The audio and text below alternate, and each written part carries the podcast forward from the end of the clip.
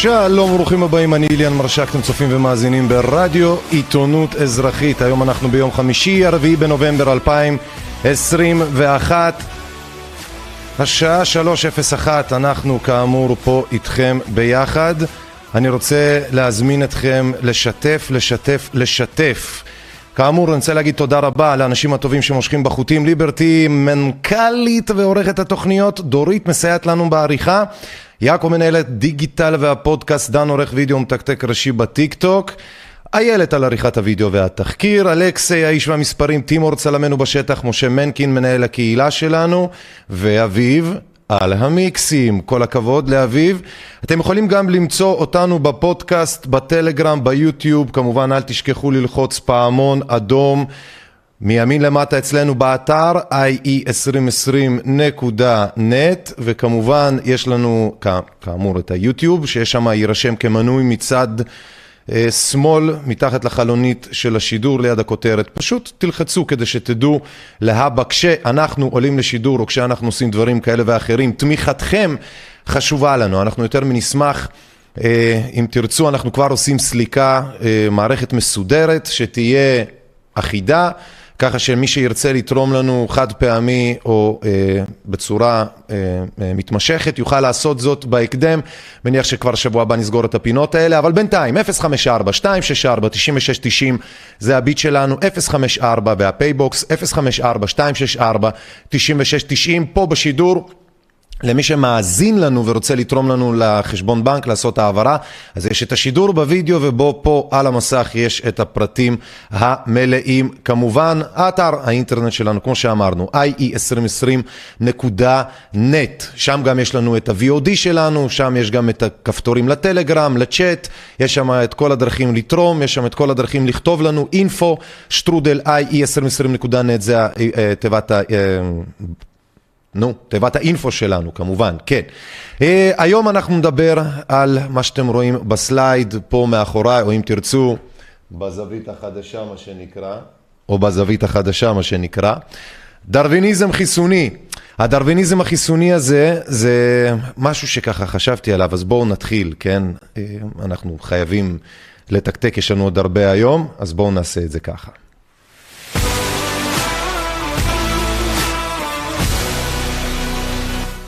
אז כאמור, שלום וברוכים הבאים, אני אליאן מרשק, עיתונות אזרחית, רדיו עיתונות אזרחית. כן, לפני כמאה שנים בארצות הברית הוקמה תנועה מדעית של מדענים מכל העולם, איוג'ניקס, שכל תפקידה הוא לשכנע את העולם שתורת הגזע וטוהר הגזע הוא הדבר החם הבא שכדאי לפעול לפיו באם רוצים להפוך למדינה או אומה מובילה במשפחת העמים.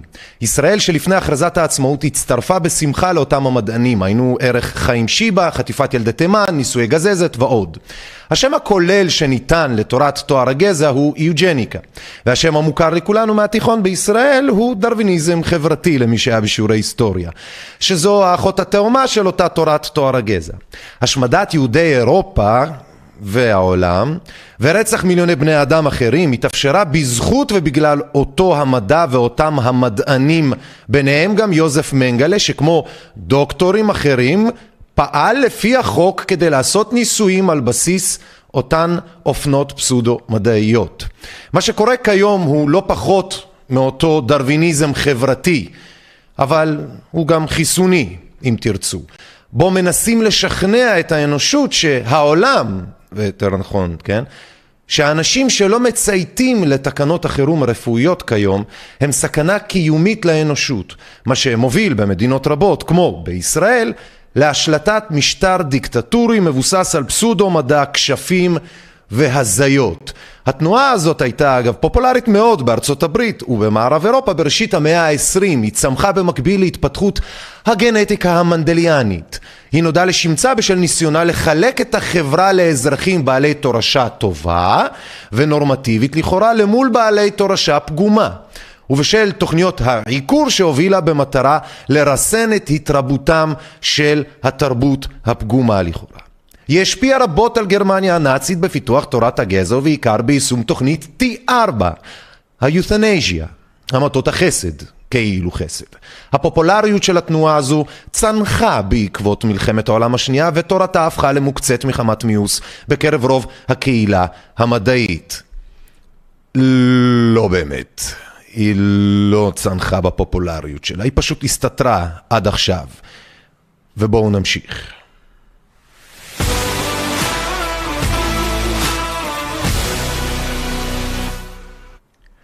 חיסוני הילדים, הדיון בחיסוני הילדים, שקיפות אמיתית או שקיפות למראית עין, אנחנו מדברים על מה שקרה השבוע. למי שמצטרף אלינו, כאמור אני איליאן מרשק, רדיו עיתונות אזרחית, ימי חמישי בין שלוש לחמש, אנחנו בכל שבוע מדברים, נותנים את הכותרות של הדברים שהתרחשו במהלך השבוע, והשבוע כמובן, מי כמוכם יודע, חיסוני ילדים, כל האישורים, כן אישורים, לא אישורים בעניין של ה-FDA, יש הסכמה אחת בין כל הגורמים, כולל גם ב-FDA, שנראה שאחרי שנה וחצי, סליחה, הדיון, ש... הדיון בחיסוני ילדים הוא שקיפות, הוא לא באמת שקיפות, וזה תכלס רק למראית עין, פה זה כותרת uh, ששואלת, הדיון בחיס... בחיסוני ילדים, שקיפות אמיתית או שקיפות למראית עין, עם סימן שאלה, משרד הבריאות נזכר בערך השקיפות ומצא לנכון שחלק מדיון צוות הטיפול במגפות. וועדת החיסונים בחיסון הילדים ישודר לציבור, אך האם זהו דיון מקצועי אמיתי, דוקטור יואב יחזקאלי, 31 לאוקטובר, 8:03 בבוקר.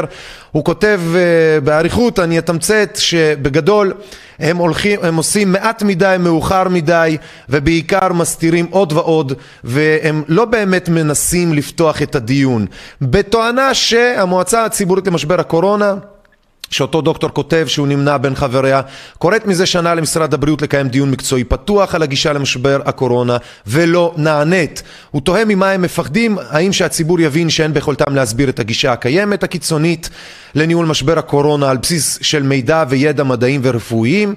אה, הוא תוהה, אה, הוא גם הם כותבים שהם מפחדים בגלל כל מיני דעות uh, ואלימות וכל מיני כאלה, אז הרופאים חוששים, ולכן הם לא רוצים לפתוח את כל הדיונים או את כל הזה, וגם הדיון שיתקיים היום uh, יהיה בלי מצלמות, הוא יהיה רק בסאונד, והם גם ככה מאיימים שהדיון שם, מי שיעז לומר משהו שהוא לא יתאים, ישר שם יגרסו אותו ויחתכו אותו. אבל אל תתפלאו חברים, אל תתפלאו בכלל אם אתם אלה שמגלים שבסופו של דבר סובלים מהדברים האלה, כי הם לא ישלמו את המחיר, זה יהיה רק אנחנו. בואו נמשיך, יש עוד הרבה מאוד על מה לדבר, אנחנו נדבר תכף עם ארנון גרוסמן, שהוא פעיל חברתי, בן לניצול שואה, ובגלל שהסיפור פה נמשך עוד מהשואה, היינו רוצים לשמוע קצת מהניסיון שלו ומהדברים שהוא כתב לאחרונה, כמובן עם עורך דין ברק כהן. בשעה ארבע ורבע אנחנו נצטלצל איתו על העניין הזה של הרדיפה המשפטית אחרי אקטיביסטים, איך מנצלים את המשפט כדי לסתום פיות, כמה קל, כמה מאוד שגור ומוכר הדבר הזה. נערכים לחיסון הקורונה לילדים, כך תתגברו על המשוכה ותשכנעו את החוששים, כן? אה, שוב, זה כל מיני אה, אה, פרפגנדות, אבל תכף תראו. נערכים לחיסון הקורונה, לילדים כך תתגברו על המשוכה ותשכנעו את החוששים, כן? עדיין יהיו, יהיו לא מעט הורים שיתלבטו האם לאפשר לילדיהם לקבל את הזריקה, אומרת התת כותרת. אה, כתבתה של אילנה שטוטלנד, 10 ו-20 בלילה 31 אה, באוקטובר. אה, לפי הסקרים שנערכים, כ-30% מההורים אומרים שברגע שהחיסון יאושר אז הם יחסנו, ועוד 30% מעריכים שאולי לא יחסנו בגל הראשון אלא אחר כך. אה, יושב ראש איגוד רופאי הילדים אומר, כמובן יהיו כאלה שזה יהיה מאתגר עבורם ולא יהיה לנו פשוט לשכנע אותם. בסופו של דבר אני מעריך שבין 50 ל-60 אחוזים יחסנו את ילדיהם בגלים הראשונים וזה מספר לא רע בכלל. הם, אה, הם עוד הפעם חופרים שם על זה שזה יהיה אה, בצורה של המון פרפגנדה. והם כל הזמן סותרים את עצמם בכך שהם אומרים שהם מבינים את החששות של ההורים משום שמדובר בילדים והם חוששים אותם ההורים איך זה ישפיע על אותם הילדים. הם אומרים שהחששות מובנים אבל אנחנו נבוא ונשים את הדברים כמו שהם מבחינת מה שאנחנו יודעים אומרים אותם הרופאים. נסביר על סכנות המחלה ועל בטיחות החיסון ברגע שנבין, ברגע שנבין מידע מבוסס אני מעריך שגם ההורים שחוששים יבינו שאין מקום לחששות. בקיצור הרופאים אומרים שהם עוד לא יודעים הכל, ברגע שהם יבינו הכל ההורים יבינו שאין ממה לדאוג אבל בעצם הם עוד לא יודעים כלום אז למה שאותם השלושים אחוז אפילו יתחסנו? אבל היי ההיגיון שלהם לא שלנו אל תיפלו בעדר חברים אל תיפלו בעדר. מי שמצטרף אלינו אתם מוזמנים להעביר את השידור הזה להגיב לנו ביוטיוב כמובן בצ'אט בתקווה שיש לנו שם מישהו שמנהל ועושה את הדברים והעניינים, או שמנקין או החברים האחרים מהצוות. ויש לנו גם את האתר שבו אה, עמוד השידור. אה, בו ואליו אתם יותר ממוזמנים להיכנס ולהגיב ולכתוב, אז חברים זה חשוב מאוד כי ביום שיסגרו לנו את היוטיוב וזה קורה, ראיתם חסימות, הם לא בלי להתבלבל ולא זה ולא כלום עניינים.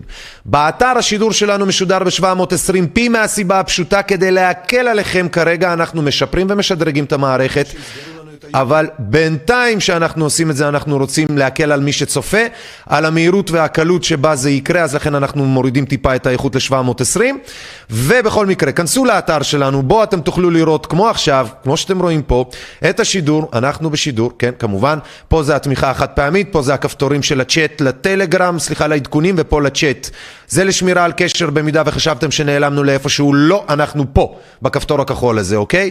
אה, הרבה דברים אנחנו משפרים פה כהנה וכהנה. תגובות יש פה, אתם יכולים לכתוב, פשוט תכתבו, ואז תכתבו פרסום, פשוט תעשו את הזה, אתם יכולים לשתף את זה בכל מיני מקומות. חברים, שוב פעם, זה חשוב. למה זה חשוב? כי הרבה מאוד מכם שתומכים, וכל הכבוד לכם ותודה רבה לכל התומכים שלנו להגיד בהזדמנות זו. מי שתומך, אתם תומכים, ואנחנו לוקחים הרבה מאוד, אה, מה שנקרא, אה, אה, מהתמיכה הזאת, ומפנים אותה לאתר ולמערכות העצמאיות שאנחנו עובדים איתן. ולכן בשביל זה צריך אתכם. שגם תתמכו בנו כמובן, וגם שהתמיכה הזו לא תלך לחינם. כנסו לאתר, תשתמשו בו, פרגנו לנו, בואו נמשיך חברים, יש הרבה מאוד על מה לדבר היום, אנחנו מדברים כאמור על דרוויניזם חיסוני, על איך החברה הזאת מייצרת כאלה שלכאורה המחוסנים הטובים ביותר ואלה הלא מחוסנים הפחות טובים, התופעות לוואי שנוצרות ואיך זה נראה בפועל דרך הכותרות של השבוע. אז חיסוני הילדים, האם למדנו מההיסטוריה, מדענים חשפו מה עמד מאחורי החיסונים שפגעו בילדים בשנות ה-60. שימו לב, יש דבר כזה, היו דברים כאלה מעולם, מי כמוכם יודע, מי כמוכם יודעים. קבוצת חוקרים בארצות הברית חשפה השבוע את התעלומה מאחורי הניסוי הקליני שנערך על ילדים בשנות ה-60 נגד מחלת ה-RSV, מחלת, מחלת ריאות, דלקת ריאות נשימתית, שגרמה לתוצאות טרגיות בקרב ילדים, אותו חיסון. שגרם תוצאות טרגיות בקרב ילדים. האם הפקנו לקחים ואיך האירוע ההוא משפיע היום על פיתוח החיסונים לקורונה. קראתי את הכתבה הזו, והם מתלהבים שבהפלא ופלא, בתזמון מושלם בין אישור חיסון הילדים ב, אה, לגילאי 5 עד 12 הם פתאום מצאו אה, שיש קשר בין אותו החיסון שניתן בשנות ה-60 אה, יש קשר לעובדה שהוא הרג בין תמותה שקרתה אז לחיסון שניתן אז ושצריך לשים לב ובלה בלה בלה. הכתבה לכאורה אומרת שצריך להיזהר עם חיסונים, תמיד כאילו שכאלה שהם זה, לא סליחה זה לא מה שהיא אומרת, היא אומרת שאל תיבהלו מזה אתם לא צריכים להיזהר כמו מהחיסון של ה-RSV כי הם למדו, זה מה שהם מנסים להגיד לכם. לא. כי מה שגילינו האשכרה שכתוב בסוף הכתבה הזאת למיטיבי הלכת, אוקיי? ש... אני רוצה שתשימו לב, אוקיי? בדיון לאישור החירום שהעניק ה-FDA לחיסון של פייזר יש התייחסות לחששות הללו, אוקיי?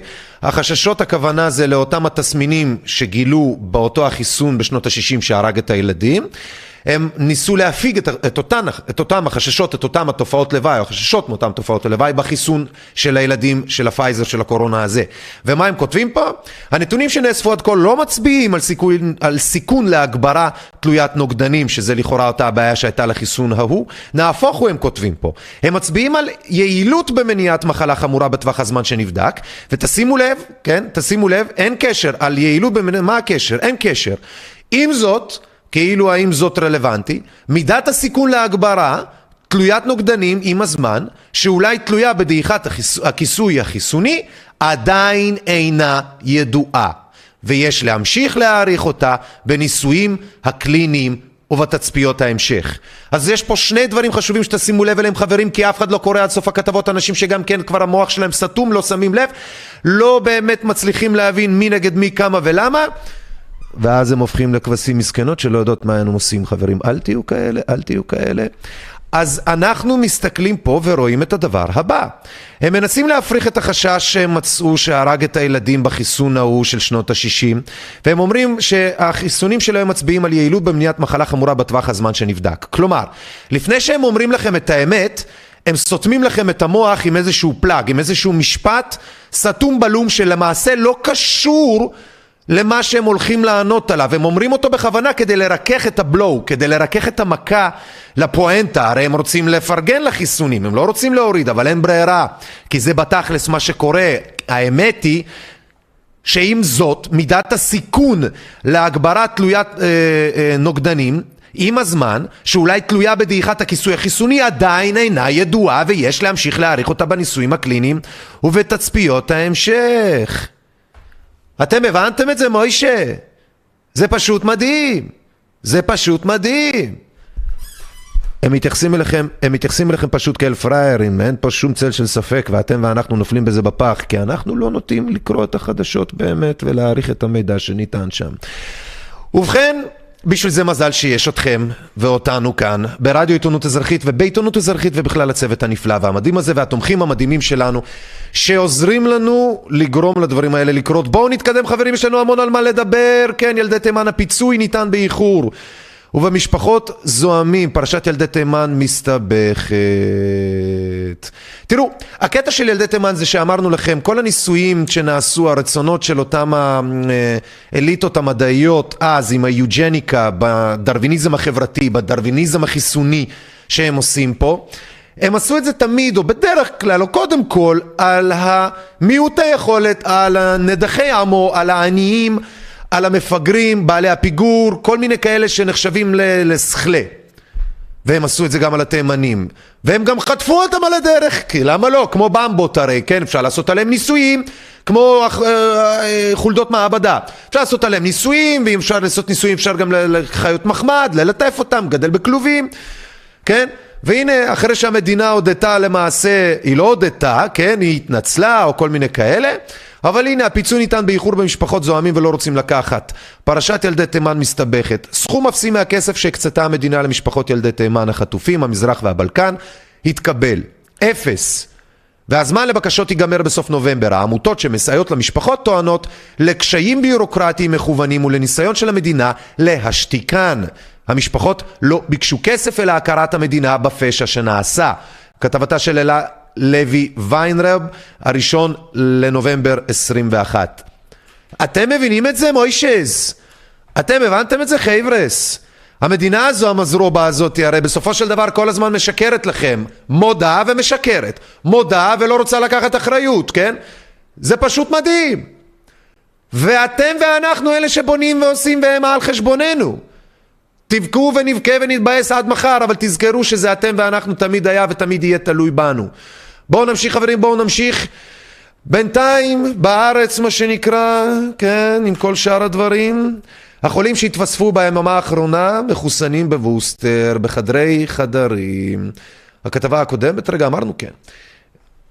החולים שהתווספו ביממה האחרונה מחוסנים בבוסטר. משרד הבריאות מפרסם הבוקר את נתוני הקורונה, נתון החולים הקשה בשונה מהימים הקודמים, מדאיג במיוחד כאשר מתברר כי שלושת החולים קשה שהתווספו הבוקר מחוסנים. בינתיים מספר המאומתים החדשים נותר נמוך, עם עלייה קלה במספר החולים קשה והמונשמים. במקביל, אין אף ריכוז חרדי ברחבי הארץ בצבע כתום או אדום במודל הרמזור, זה בגלל שהם מוסיפים את זה בגלל שזה אה, אה, של כל רגע. כן. אה, כתבת בריאות קורונה, 31 לעשירי, 10:59 בבוקר. אה, כן, העניין הוא כזה, אה, מאוד די ברור, כן? שככל שיהיו מן הסתם, ויש יותר אנשים שהם מחוסנים, אז באופן טבעי, כן, יהיו יותר קייסים של חולים שהם של מחוסנים. ורק בא ללמדכם שהדבר לא מונע כלום בדבר הזה, לא הדבקה, לא מחלה, לא קשה ולא קלה, הדבר הזה פשוט גורם לכם לטרללת ולדרוויניזם חיסוני. אתם פשוט רוצים להיות בקסטה של הגזע הארי הטהור, כי אתם למדתם מההיסטוריה מה קורה למי שבעצם מוגדר כאונטרמנץ', כתת אדם בגרמנית, כן, ביוג'ניקה, השפה המדעית. תזכרו, יוזף מנגלה ואחרים פעלו לפי החוק. כואב, לצ... כואב מאוד ומצער מאוד, מאוד להודות בעובדות האלה. לפי החוק הגרמני בשעתו והפופולרי והאופנתי של אותה אה, תורת הגזענים המדענים שיש גם בינינו לצערי הרב. בואו נמשיך רדיו עיתונות אזרחית חברים יקרים. אנחנו תכף נתראיין עוד מעט, יש עוד הרבה לפנינו, אנחנו עוד מעט נתראיין עם אה, חברנו ארנון גרוסמן. ובינתיים בפלורידה, בינתיים בפלורידה האמריקאים עושים פשוט בית ספר לדמוקרטיות בעולם. מושל פלורידה, רון דה סנטיס, שהוא יוצא המרינס וכאלה, תובע את ממשלת ביידן על כפיית חיסונים. אני רוצה שנראה קטע קצר, הוא אמנם באנגלית, ואנחנו נדבר עליו. Oh, רגע, כדי שנוכל לשמוע אותו, אנחנו גם צריכים אשכרה להגביר את הווליום. תסלחו לי על הפדיחוש הקטן הזה, כן.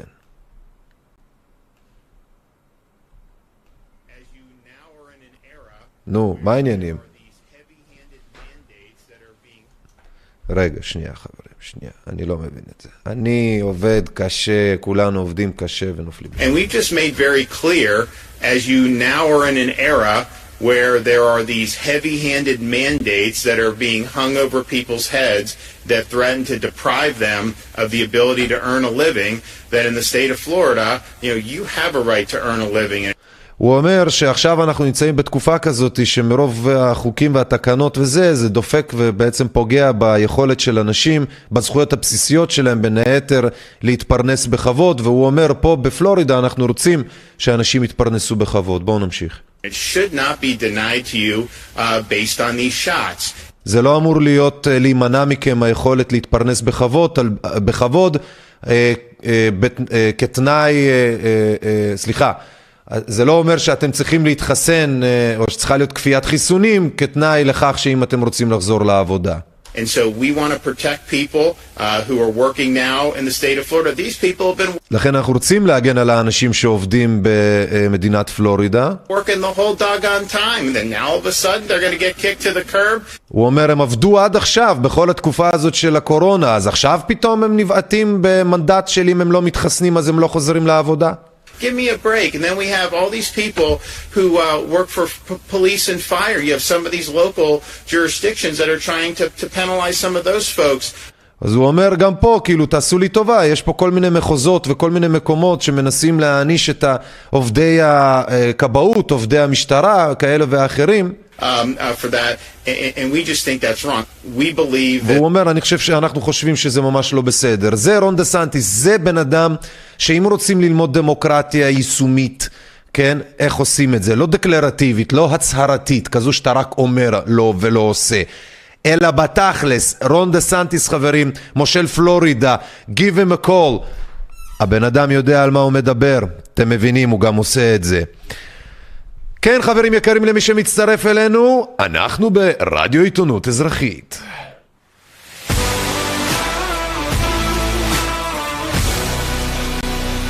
שלום וברוכים השבים וברוכים הבאים. כאמור, אני איליאן מרשק, אתם צופים ומאזינים לרדיו עיתונות אזרחית, אנחנו מדברים היום על דרוויניזם חיסוני, על איך בעצם גורמים לחבר, לחברה היום, כמו שגרמו אז על ידי מדע, אוקיי? פסודו מדע, באופן אופנתי מאוד, פופולרי בינלאומי מאוד, אגב למי ששאל למה לא הפריעו לשואה, למה לא הפריעו לשואה אה, אה, להימשך, למה לא הפסיקו אותה למה לא עצרו את זה? למה לא הזדעקו על הרצח ועל השחיטה של מיליוני בני אדם, לא רק על יהודים אלא גם הרבה אחרים?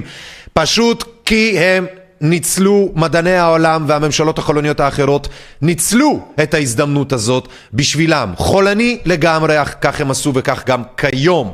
הסתה או ספין בואו נקשקש בכלב חברים אחרי שכינתה קבוצת רופאים, רופאים מכחישי קורונה, נדחתה תביעת לשון הרע נגד על רועי פרייס. חברים יקרים, היה פה מין דיבור כזה של כל מיני ניסיון לה, להגיד כאילו הייתה פה כל מיני קונספירציות או לא. לא, לא הייתה פה קונספירציה ולא כלום, קרה פה את הדבר המוזר הבא. אני אומר מוזר, אבל זה לא קונספירטיבי כלל ועיקר. קרה פה הדבר הבא, כותרת, אחרי שכינתה קבוצת רופאים מכחישי קורונה, נדחתה תביעת לשון הרע נגד על רועי פרייס, אחד מהתובעים לכאן רשת ב'. בעייתי שפקידה גבוהה במשרד הבריאות מנצלת את כוחה כדי להכפיש עמיתים. לדיון בעניין הגיע ראש שירותי בריאות הציבור כשהיא מלווה במאבטח. מרכז הצוות לטיפול במגפות לא מרגישים בנוח עם הדיון הפתוח לציבור על חיסוני ילדים. שימו לב, האישה הזו בעצם קפצה על, על, על אה, לחזית הקרב ובשריטות שהיא מתחילה לחטוף היא מתלוננת שיש בעצם שריטות, כן? אני לא יודע מה איתכם, אבל מי שקופץ על רימון, אני לא מבין למה הוא מתפלא שמה שקורה זה מה שקורה. עכשיו, מי שעושה את זה, גיבור הוא, כל הכבוד, אבל למה הוא מתפלא שאלה התוצאות כאמור, אוקיי? עכשיו, אם היא עומדת בעניין הזה והיא מלווה במאבטחים וכל מיני כאלה וזה ופה ושם, מה בעצם, אני, אני מנסה להבין איפה בכל הדברים האלה אתם מסתבכים, כי אם יש תביעת לשון הרע נגד אלרועי פרייס מהצד של הרופאים, אבל היא הולכת מלווה במאבטח כי היא כאילו מאוימת בעצם מהצד של האזרחים. אתם מבינים את האבסורד, נכון? שיש יותר רופאים, בטח יותר מהרגיל, כן? שפונים נגדה במגוון דרכים, שהיא מולם הולכת במשפטי, ומולנו היא פשוט גם את זה, איך היא אומרת, היא מתמגנת נגדנו במאבטחים, כאילו היא מחרבנת על כולה מכל הכיוונים, אבל תשימו לב שעצם זה שיש מלא רופאים שם, שהם גם נגד החרא שיוצא ממנה, זה מוכיח שיש דברים בגו בצד של האזרחים הפשוטים. והיא משחקת אותה כאילו מאוימת, ובשביל זה היא מאבטח וכל מיני כאלה. אין על מה, זה הכל הצגה אחת גדולה. נדחתה תביעת לשון הרע, אין שם קונספירציה, יש שם כלום, הם סגרו את זה ביניהם, לא ברור בדיוק מה קרה שם יותר מדי, יכלו להמשיך את זה, ככל הנראה הבינו שאין בשר ואין, ואין עניין אמיתי, כי על פניו באמת כך הם הדברים, בדקנו את זה, מיליון פעמים בדקנו את זה לפני שהעלינו את זה. אז ככה שבואו נמשיך, יש דברים הרבה יותר חשובים. ספינים שלגמרי חברים זה פשוט ספינים זה כדי להראות לה, שכאילו הציבור מאיים עליי כאילו יש איזה קשקושים או כל מיני כאלה וזה על רועי כפרה את מאיימת עלינו יותר משהם מאיימים עלייך, את גם יודעת את זה, ובשביל זה את עושה את הספינים האלה עם החברים שלך. הכל מתוכנן וידוע מראש, אפילו איבנט 201 אומר את זה, ואנחנו אמרנו את זה לפני שנה. אם אמרנו את זה לפני שנה, בדיוק את הדברים האלה שאת וחברייך יעשו, אנחנו, מה זה הופך אותנו? להזויים יותר או למדויקים יותר? פשקרף. בואו נמשיך חברים, יש לנו הרבה מאוד על מה לדבר. כאמור, בתגובה להשתוללות ברשתות, משרד הבריאות יגיש תלונה על איומים. וואו, השתוללות ברשתות, כן? עוד פעם, הרופאים תובעים אותם, נכנסים בהם באבי אביהם עורכי דין מכל הכיוונים בארץ ובעולם, והם רוצים שתאמינו שכאילו יש השתוללות ברשתות. יש רשתות כמו שאמר, אה, אה, אה, איך קוראים לו שם, זה, נו, איך קוראים? ליאור שליין, כן. הוא אמר בתגובה להשתוללות ברשתות משרד הבריאות הגיש תלונה על איומים. לאחר שבשבוע שעבר פתחה המשטרה בחקירת האיומים נגד דוקטור אלרועי פרייס. לא היו איומים כאלה אגב. זה שקר גס. אף אחד משום כלום ממה שחקרנו בדקנו והמשטרה גם אפילו פרסמה וזה זה לא ציטוטים של שום איום. המשרד יגיש הבוקר תלונה ייחודית, שימו לב, שלא תוגש נגד אדם ספציפי אלא בתגובה להתלהמות ברשת כלפי אנשי צוות רפואי. אין חיה כזאת בהיבט הפלילי, אין חיה כזאת חברים, שתכירו, שתדעו, זה נטו להפחיד ולאיים ולפמפם ולזה, אין להם על מה להתעלות, הם לא מצאו עוד דבר נוסף, והדבר היחיד שהם עכשיו עושים זה מגישים תלונה כללית. שימו לב בין השורות מה זה אומר לכם, זה פשוט מדהים. זה פשוט מדהים חברים יקרים, זה פשוט מדהים. כן, משרד הבריאות יגיש תלונה. שיגיש, ידחפו אצבעהם לחור השושנה שלהם, סליחה על הבוטות. תכף אנחנו נדבר עם uh, חברנו ארנון גרוסמן בטלפון. לפני זה פרופסור אדלר מתלונן שקוראים לו מנגלה והיטלר והוא מתלונן שהמשטרה לא עושה די. זה תוקף את כולנו, הוא אומר. אני חושב שאם זה היה תוקף את כולכם, מר אדלר, לא היית מקבל uh, גם תקיפות מהכיוונים האחרים של הטרדות כאלו ואחרות, כן? לא ברור איזה, אבל הטרדות ננדלס שנסגרו כך או אחרת, נכון? בואו נראה, לכאורה, הכל לכאורה, בוודאי. שימו לב, פרופסור אדלר מתלונן שקוראים לו מנגלה והיטלר, המשטרה לא עושה די, זה תוקף את כולנו. האיומים והנאצות שמפנים מתנגדי החיסונים לבכירים במערכת הבריאות עולה שלב, כן, ככה כותבת אלכסנדרה לוקש, הראשון בנובמבר 11-20 בבוקר. האיומים והנאצות, יש כאן איומים ממשיים על חיינו כרופאים, אומר פרופסור יהודה אדלר לאולפן ynet. המשטרה צריכה להתעורר. רופאת ילדים על החיסונים לבני 5 עד 11, הכי חשוב זה להתייעץ עם רופא ילדים שמכיר את הילד שלכם, לסמוך עליו. 50% מההורים במאוחדת כבר הודיעו שיחסנו את הילדים. שימו לב איך הם בעצם מתחילים באותה תת כותרת, כן? על איומים ונאצות, ואז טיק טק, טה דה דה דה מנצלים את ההזדמנות כדי להגיד לכם הכל בסדר, הכל בסדר, הנה חיסונים, הכל בסדר, אל תדאגו, הכל בסדר, לא מאיימים על אף אחד, הכל בסדר. אם מאיימים על כל כך הרבה רופאים ועל כל כך הרבה אנשים, אגב אין איומים כאלה, אבל אם הקמפיין המתוזמר היטב הזה, כן, שאגב הוא על חשבון משלם הכספים הציבורי לחלוטין, כן, שתדעו, מי משלם לאלרועי פרייס לעשות את מה שהיא עושה? משרד הבריאות, משרד הבריאות זה הכסף שלנו, זה הכסף שלנו, היא בעצם רוכבת, לא רק שהיא רוכבת לכם ולנו על התחת, כן, היא עוד עושה את זה תוך שהיא גם לוקחת מכיס אחד, דוקרת אותנו בגב בלץ וגונבת לנו מהכיסים תוך כדי. היי היי היי, מדהימה האישה הזאתי, מדהימה. שימו לב, זה מה שעושה גם פרופסור אדלר, ככה הוא אומר שקוראים לו. אותו פרופסור גם יכול מאוד להיות, לכאורה, מטריד. אני רוצה שתשימו לב, ארגון המתמחים נגד מנהל שיבא מתעלם מעדויות שבכיר בבית החולים הטריד מינית. ארבע רופאות העידו כי פרופסור יהודה אדלר המועמד לתפקיד מנהל, זה מהארץ, כן? שלא מי אני ממציא או משהו, יחשבו בהסכת או משהו, כן? אה, ארבע רופאות העידו כי פרופסור יהודה אדלר, המועמד לתפקיד מנהל בית החולים וולפסון, הטריד אותן כשעבדו תחתיו. המתמחים כתבו, השארתו בקשר עם מתמחות גורמת אי נוחות וחוסר ביטחון. כתבתה של רויטל חובל, ב-4 בדצמבר 2018, זה רק כדי שתבינו, אוקיי? ארגון המתמחים לרפואה בישראל ביקר בחריפות את מנהל בית החולים שיבא תל השומר, שהותיר בתפקידו בכיר אה, אה, בבית החולים פרופסור יהודה אדלר, החשוד שהטריד מינית מתמחות. במכתב חריג למנהל בית החולים פרופסור יצחק קרייס כתב בשבוע שעבר יושב ראש הארגון דוקטור אראל בוצ'ינסקי כי אדלר עובד מדי יום עם מתמחות. לאור החקירה שמתנהלת התלונות הרבות אשר הגיעו אלינו העדויות שפורסמו בלה בלה בלה בלה בלה בלה בלה בלה בלה. אלה הם חברים האנשים זו ההיסטוריה שלהם כן? אני לא אני עוד פעם המועמד זה, כל הכתבות פה זה שהתלוננו, רויטל חובל חברה יקרה מכפר סבא, גילוי נאות, מכירים מפעם, אבל בין זה לבין העובדה שהיא כתבה פה עכשיו, זה לא צריך להיות uh, בשבילכם איזושהי הפתעה, כאשר לא הכוונה התוכן, כן, אלא איך מנצלים אתכם ואותנו להאמין שמי שנותן לכם את המידע, אלה אנשים שהם בעצם טלית שכולה תכלת, צדיקים החולמניוקי, יודעי דבר בהכל וזה.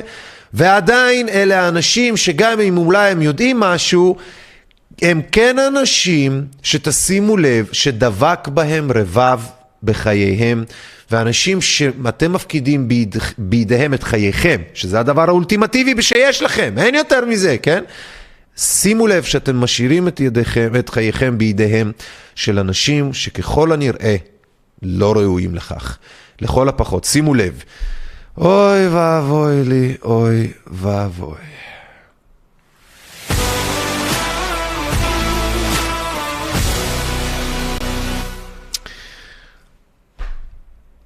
ארנון גרוסמן עושה לנו סדר בהסתה. תכף אנחנו נדבר איתו. ככה בעצם יש פה טקסט שהוא אה, כתב, אני הייתי רוצה שהוא יקריא אותו. ולכן אנחנו נעשה פה איזשהו אה, שינוי ב... ב... איך קוראים לזה? כן, במצגת של העניינים. אה, יש כמה אנשים, יש כמה דברים, סליחה, שקרו אה, מסביב של העולם. אה, אני רוצה לדבר על זה, לרפרף קצת בעניינים האלה, ואז אנחנו כאמור נדבר עם אה, ארנון גרוסמן וניקח את זה משם. פייסבוק שינתה את השם שלה. מחיה למטה. אה? מפייסבוק למטאוורס, או איך שלזה לא נקרא, נכון? מטא. מה שיפה, או אני לא יודע אם זה יפה, אבל מה שמעניין בעניין הזה, זה שפייסבוק בעצם המאיסה את עצמה כל כך על הציבורים השונים בארץ ובעולם כמובן, שהשינוי, גם בגלל הקנייה הגדולה שהיא הפכה לאיזשהו קונגלומרט, היא קנתה מלא גופים אחרים, ובעצם היא הייתה חייבת להחליף את השם שלה. כן? שיותר יהלום לכאורה את הכאן ועכשיו. והשם שהיא בחרה זה מתה. מה הבעיה? שיש מלא אנשים ששמו את הצ'יפים שלהם על המניה הלא נכונה בגלל השינוי של השם. זינוק של 30% בסוף יום המסחר, אוקיי? ביום חמישי בערב, זו כתבה מה-31 באוקטובר של אוש, אושרי אה, אלקסלסי, אני מקווה שאני מבטא את זה נכון. בחמישי בערב הודיע מרק צוקרברג כי החברה שהייתה ידועה בשם פייסבוק תהפוך למטא ותתמקד במטאוורס. משקיעים זריזים שהאמינו ששער המניה יזנק מיהרו לרכוש אותה והם אכן צדקו, רק שזו לא הייתה החברה הנכונה. זינוק של 30% בסוף יום המסחר. כזכור, ההודעה של צוקרברג כללה את החזון של החברה למטאוורס וכללה גם הדגמות של החזון עם טיזרים, משקפי AR ו-VR חדשים שיגיעו בעתיד. משקיעים זריזים מיהרו לרכוש את המניה, אבל מה שאותם משקיעים כנראה פספסו, שה-MMAT הוא הסימול של מניה חברה קנדית של מטה מטריאלס, חברת הנדסת חומרים, ולא ענקית הטכנולוגיה שמוכרת לנו בשמה הקודם, פייסבוק.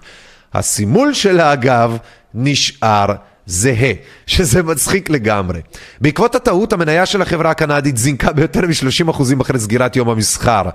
אבל זה בסדר, כי למעשה אחד הדברים הכי מבאסים זה שכשהמניה שלך עולה, ואם גם זה בטעות או לא, היא תמיד גם אחר כך יורדת.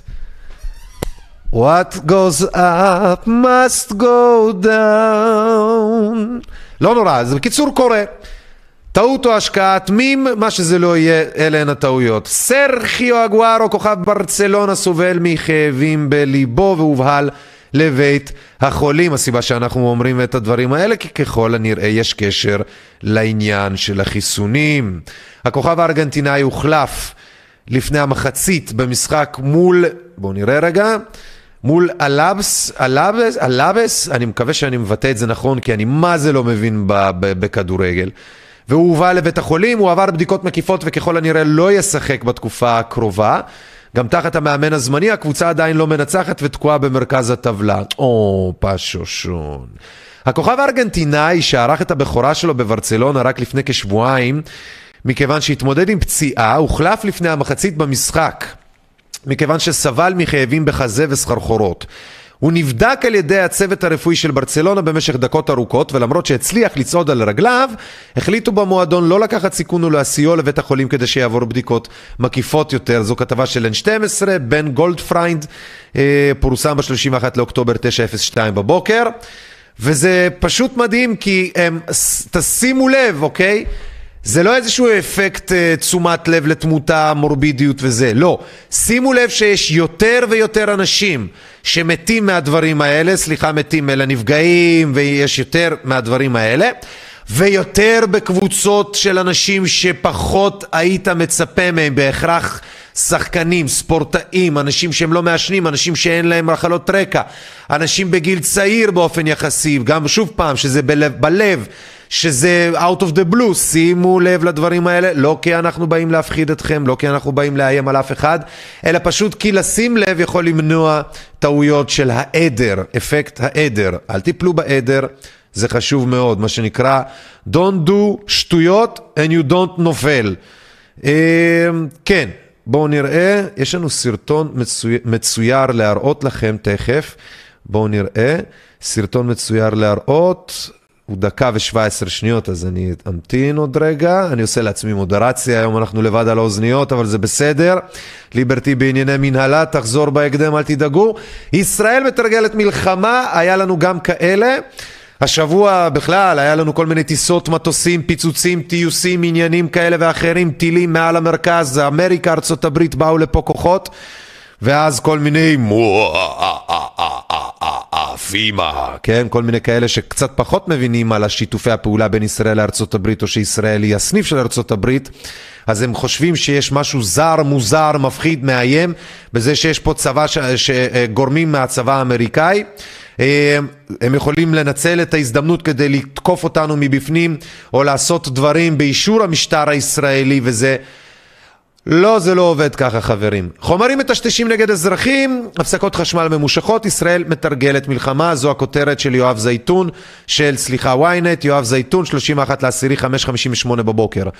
שבוע העורף הלאומי נפתח הבוקר ויכלול תרגול של לחימה בכמה זירות, כשבמוקד עימות נרחב נגד חיזבאללה, לצד ירי איראני, התרחיש פינוי תושבים מקו העימות בצפון, פיזור הפרות סדר בערים המעורבות כלקח משומר החומות, המבצע שהיה במאי האחרון, מתקפות סייבר וירי טילים מדויקים. ביום רביעי, אזעקות ברחבי הארץ, צילומים של אה, אה, פיקוד העורף, אה, עושים כל מיני בדיקות בשטח, כל מיני אילוסטרציות כאלו ואחרות.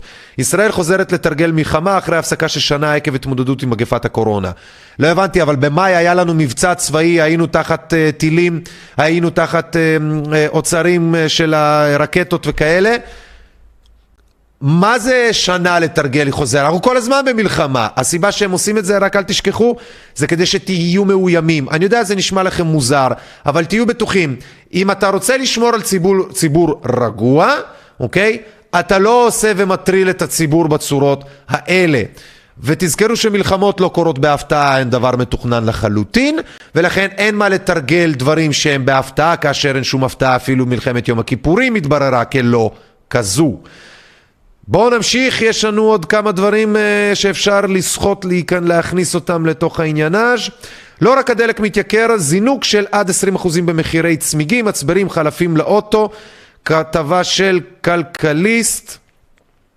בואו נראה את הכתבה הזו, נו הנה הנה העולם, המהירות של האינטרנט בארץ, מה זה כזו מהירה? ה-5G שכולם פחדו ממנו שידליקו פה ויעשו פה, לא הדליקו, לא עשו וגם אם היה אין לא כלום ולא נעליים ולא גורניש ולא כלום. לא רק הדלק מתייקר כאמור, על פי גורמים בענף, כתבה של תומר אדר 31 לאסירי 303 בצהריים כלכליסט לא רק הדלק מתייקר, זינוק של עד 20% במחירי צמיגים, מצברים חלפים, על פי גורמים בענף הרכב. הסיבה העיקרית להתייקרויות של חלקי החילוף הגדולים והכבדים היא עלויות השינוע הימיות בשילוב השבתות של מפעלים במזרח הרחוק, ואני רוצה להוסיף גם הש... השילוב של העובדה שהרבה מכוח העבודה העולמי בכל מדינה כשלעצמה ובעולם בכלל כמו עם נהגי המשאיות באנגליה וכדומה, הצרה הצרורה שיש שם עם זה, זה שפשוט הקורונה גרמה לחזרה, שאנשים חזרו הביתה למדינות המקור שלהם. אה, מלאכים בספינות, ספנים, משאיות, נהגים, כולם חזרו הביתה, הוריד את כוח העבודה ואז כדי לחזור הם התבקשו לעשות דברים שהם אמרו fuck that shit מה אני סתום? יש פה דיקטטורה מה אני מטומטם? אני עדיף לאבד את העבודה שלי ולכן באמת יש נפילה והם לא מוכנים להגיד שזה בגלל זה הם תולים את זה בגלל פקקים שיש בים, שזה אולי, אה, אבל בעיקר זה בגלל שיש שם כוח עבודה עצום בעולם, לא מחוסן, שלא, שלא יכול גם לשחק את המשחק הזה, כי הרבה מהחוקים בעולם זה רק למי שמחוסן, פתאום נהיה תקף. אז הרבה מהם פשוט אין, אין עובדים חברים, זאת העובדה. אז הכאב שלכם פה בכיס זה הניצחון שלכם באידיאולוגיה. קחו את זה בחשבון, וזה בסדר גמור. עברנו את השואה, עברנו את הדרוויניזם החברתי, אנחנו בהחלט גם נעבור את הדרוויניזם החיסוני. את הדרוויניזם החיסוני, בהכרח. אז אה, כן, אנחנו ממשיכים חברים, אני רוצה שנראה איזשהו קטע מצחיק, אה, עצוב, מצויר, שראיתם אותו בטח אה, לאחרונה חלקכם, אולי חלקכם לא, ומשם אנחנו נעבור לדבר עם ארנון גרוסמן. Right, Jason. I just need you to stay there till the curve is flat. Two weeks, tops. All right, it's been 15 days. I'm gonna come out now. Whoa, whoa, whoa, Jason! You need to stay in here until we have a vaccine. But 15 days to flatten the curve. Who said that? You! Jason, you'll get to leave eventually, okay? We just need a vaccine, and then you're good. Is there a vaccine? Yep. Here you go, Jason. Finally! Whoa, whoa, whoa! Jason, what are you doing? Seriously? Jason, we have to wait until everyone else is vaccinated. That's impossible! Okay, well, at least until there's a second round of booster shots. How about now? Third round. Fourth round. Zero new cases. Twelfth jab. שנייה, תכף יסתיים הקטע ואני אעלה אותך, בסדר? תהיה זמין, תהיה איתי פה. No new cases in animals. Not until a room full of monkeys with typewriters compose Shakespeare. Jason, the monkeys got COVID. Ow! Look, once they flatten their curve, I'll let you out. Okay, they flatten their curve. Oh, great. Now we just have to wait until all diseases are eliminated. Ah! How long have you been keeping me in here? Jason, you've been keeping yourself in there. Now I'm keeping you in there.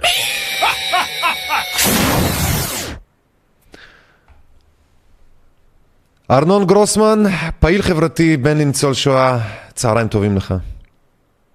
אהלן חבר, מה נשמע אליאן? תשמע, אם היה נשמע טוב הייתי אומר לך, אבל זה לא נשמע טוב. זה לא נשמע טוב בכלל. באופן אישי הכל טוב.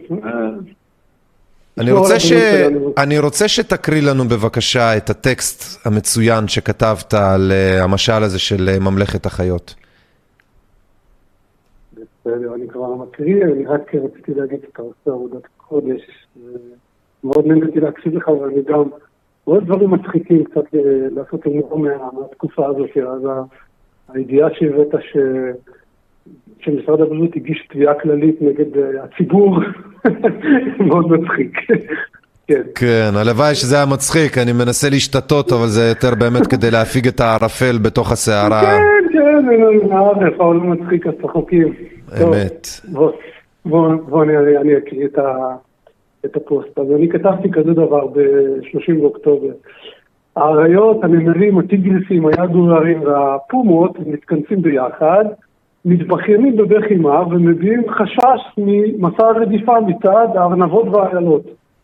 אלה שקוראים לנו כבר עשרה חודשים, רוצחים, מרססי וירוסים, אויבי הציבור, אלה שרוצים לגרש אותנו לערי מקלט, אלה שרוצים להעלות את כולנו על אונייה ולגרש אותנו ללב ים, אלה שבלי להניד עפעף מפטרים אותנו מעבודה שהקדשנו לה את מרבית חיינו, אלה שממדרים אותנו ממקומות בילוי ופנאי, אלה שמונעים מאיתנו לימודים אקדמיים ומונעים מאיתנו להוציא רישיון נהיגה. אלה שמעירים חיילים באישון לילה ומחסנים אותם בפקודה, והמעט שמצליחים להחזיק מעמד ומסרבים מתנהגים כמו אל מצורעים.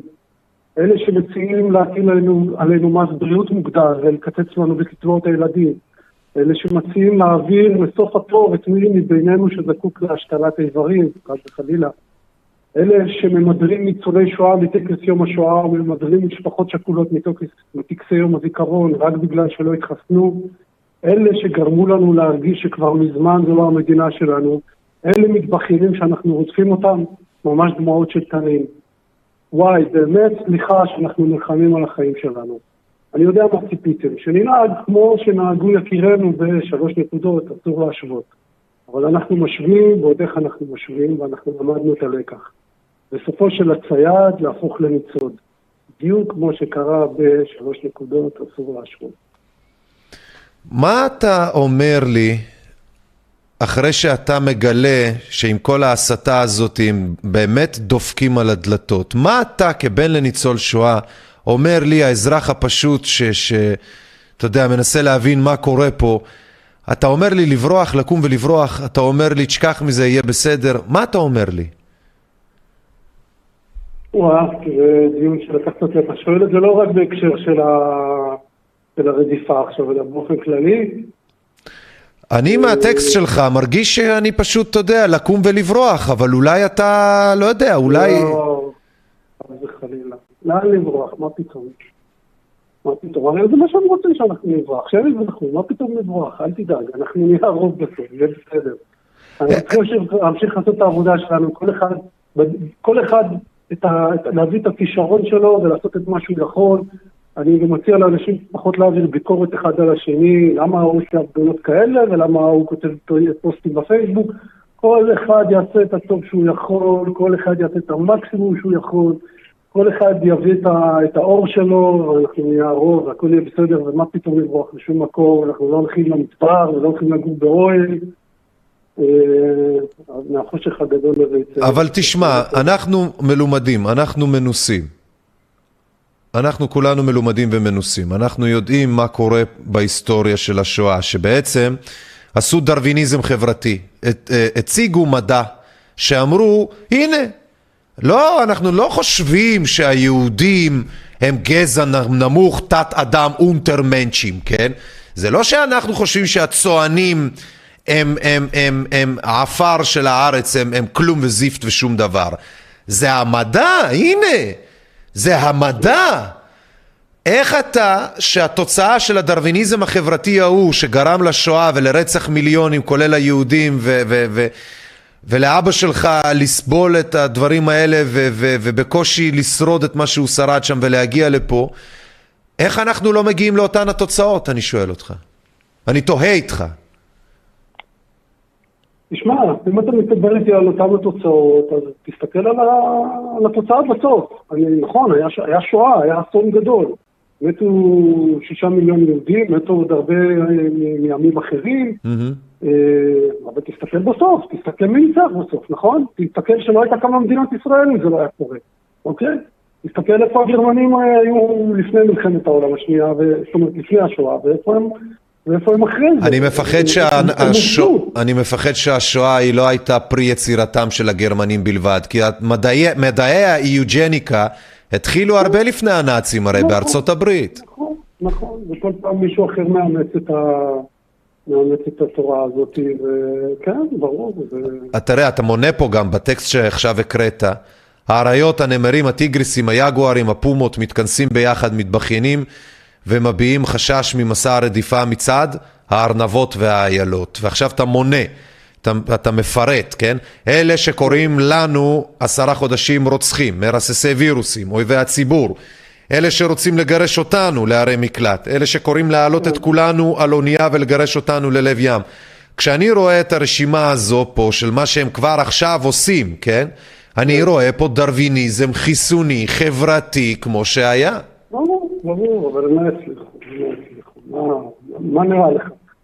אנחנו חלשים, אנחנו... אני שואל אותך, מה נראה לך שיהיה פה? אם, הם לא, אם לא הם מנצחים, וזה ככל הנראה אנחנו, איך אנחנו מנצחים לדעתך? בוא נפנטז שנייה, ארנון, בחייאת, בוא נפנטז שנייה. איך זה יהיה? כי מיליציות זה לא יהיה. בוא, הם מנסים לצייר אותנו כמסיתים אלימים, אנחנו מסתכלים, אנחנו קולטים שאנחנו הארנבות והאיילות מולם. נתנו להם כסף והכל בשביל שהם יהיו עם המשטרות והזה. איך זה יקרה? תתאר לי. בוא תראה עניין, הרי, הרי רוב האנשים, רוב האנשים נגררים, אוקיי? אתה מסכים איתי? אין, אין פה, אין פה רוב שהוא, שהוא רוצה, מה שאתה קורא לו, הדרוויניזם החיסוני, זה, הוא מובל על ידי קבוצה אליטיסטית אה, קטנה ש, ש, שיש לה אג'נדה מאוד ברורה, ומשתמשים בטכניקות הכי, אתה יודע, הכי פשוטות, ושל של, של הפחדה, של, של הנדסת תודעה. רוב הציבור פה הוא עדר שנגרר. אוקיי? זה לא אנשים, זה, זה לא שאתה תגיד לי עכשיו שכל איזה חבר או בן משפחה שאמר לך אל תבוא לחג אם אתה לא מחוסן, אז הוא עכשיו חלק מהאג'נדה הזאת. הוא נגרר. נכון. נכון, בסדר, אנחנו מסכימים על זה יפה. היום הרוב נגרר אחרי הרוע, אחרי אנשי החושך. אנחנו נגרום לזה שהרוב יגרר אחרינו, זה הכל. זה הכל, הרוב יעבור לצד שלנו, בגלל שהוא יראה איפה אנשים מצמיחים, איפה אנשים שלא מפחדים, איפה אנשים... תן לי משהו קטן אחד שאתה מזהה. תן לי כן. משהו אחד קטן שאתה מזהה, אופטימי, שאנחנו נוטים, שזה נוטה לכף אה, זכותנו, שזה נוטה לטובתנו. בוא- בוא בוא תראה את הנושא הזה של ה- של הבוסטר. הרי זה טמטום ממדרגה ראשונה מה שהם עשו, נכון? החיסון השלישי, כן. מה? החיסון כן, השלישי. תשים את עצמך מהצד שלהם ואתה עכשיו אסטרטג. בסדר? אתה עכשיו, אתה עכשיו רוצה לגרום לזה שמה שהם קוראים כת מתנגדי החיסונים תרגיש יותר ויותר מנודה, יותר ויותר מיעוט קטן. מה הם עשו עם ה... נו, החוק החדש הזה של התו הירוק, שאת כל מי שהתחסן פעמיים ולא רוצה להתחסן פעם שלישית, הם, הם העבירו לצד של הכת מתנגדי החיסונים. הם כן. הם הגדילו את הקבוצה הזאת. הגדילו את? המחנה, כן, סתומים. הם הגדילו את המחנה. אז אני רצית משהו אופטימי, הנה משהו אופטימי, הם ימשיכו לעשות טעויות, המחנה שלהם ימשיך ויגדל, אנחנו צריכים להמשיך לעשות את העבודה שלנו, לא להתייאש. אני רוצה להגיד משהו ברשותך. בבקשה, בבקשה. בבקשה. הזכרת את אבא שלי, אה, אתה הרי ראיינת אותו בכיכר הבימה, אמת. כשהוא הג- כשהוא הגיע לשם לטקס יום השואה החלופי, מה שנקרא, שמיועד לכל אלה שנלמדים מ- אה, מטקסי יום השואה, שהם לא מחוסנים, כן? כן. שהם מיועדים לבעלי תו ירוק בלבד. כן. מי שלא יודע, אבא שלי בן 87, הוא ניצול שואה, אה, הוא, הוא גידל לבד את, ה, את האחים הקטנים שלו במהלך כל אה, מלחמת ש- העולם השנייה, הם ברחו ממדינה למדינה, וכשהם הגיעו סוף סוף לארץ, אז הוא איבד את שני האחים שלו במלחמות, והוא אח שכול. כן. ו- אה, אני מסתכל, אתה יודע, אחד מה... התחלנו הרי מהנושא הזה של ההתבכיינות הזאת, שמאיימים עליהם, כת מתנגדי החיסונים מאיימים עליהם, ואחד מה- מהמתלוננים הראשיים זה הדוקטור אה, ליאור אונגר. ליאור אונגר, כן, כן. כן, כן.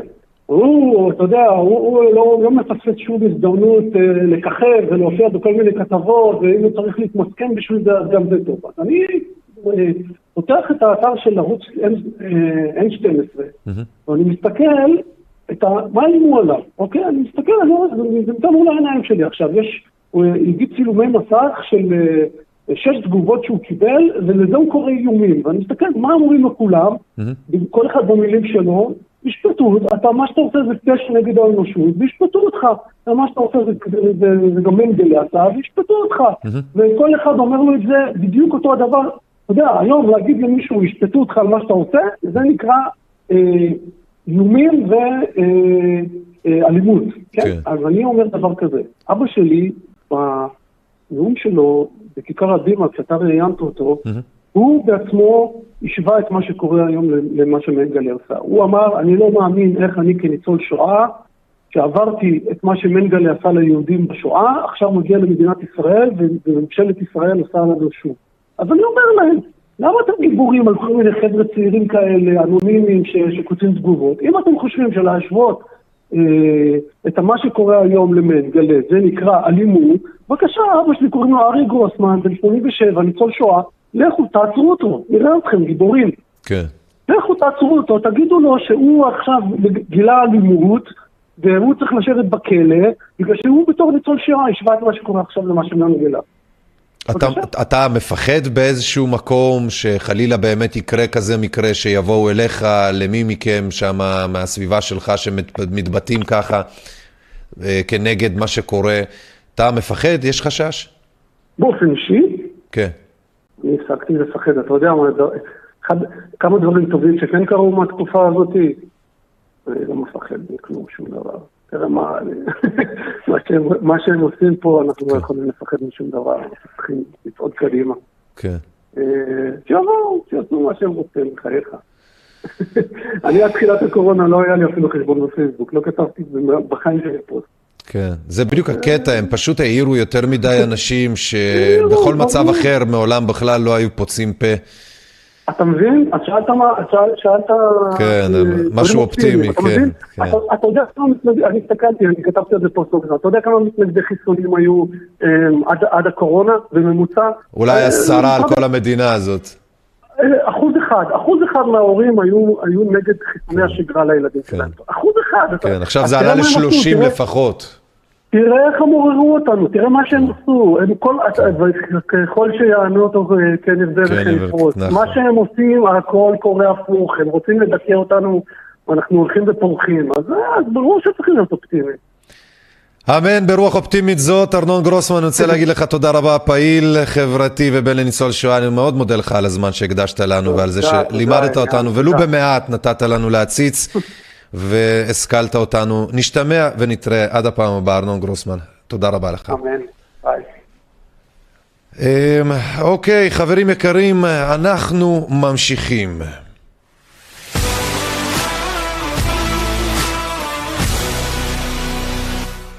שלום וברוכים השבים, ברוכים הבאים. כאמור, אני איליאן מרשק, אתם צופים ומאזינים בדרוויניזם חיסוני, שזה שם התוכנית, רדיו עיתונות אזרחית. אנחנו תכף, השעה ארבע, אנחנו נשתמע בארבע ורבע עם עורך דין ברק אה, כהן על רדיפה משפטית וסתימת פיות בסיוע המשפט של פעילים. אה, לא מתוך באמת מצוקה, אלא מתוך רצון לסתום פיות. כלומר, על רועי פרייס ודומיהם משתמשים בשיטה מאוד ישנה של איום אה, בתצורות כאלו ואחרות משפטיות, משטרתיות, כדי לאיים על פעילים לגיטימיים ופעילות לגיטימית, כן? אם הייתה, לא הייתה לגיטימית, היו תופסים נועצים מזמן, לא היה צריך פרסומים של אף אחד וכלום.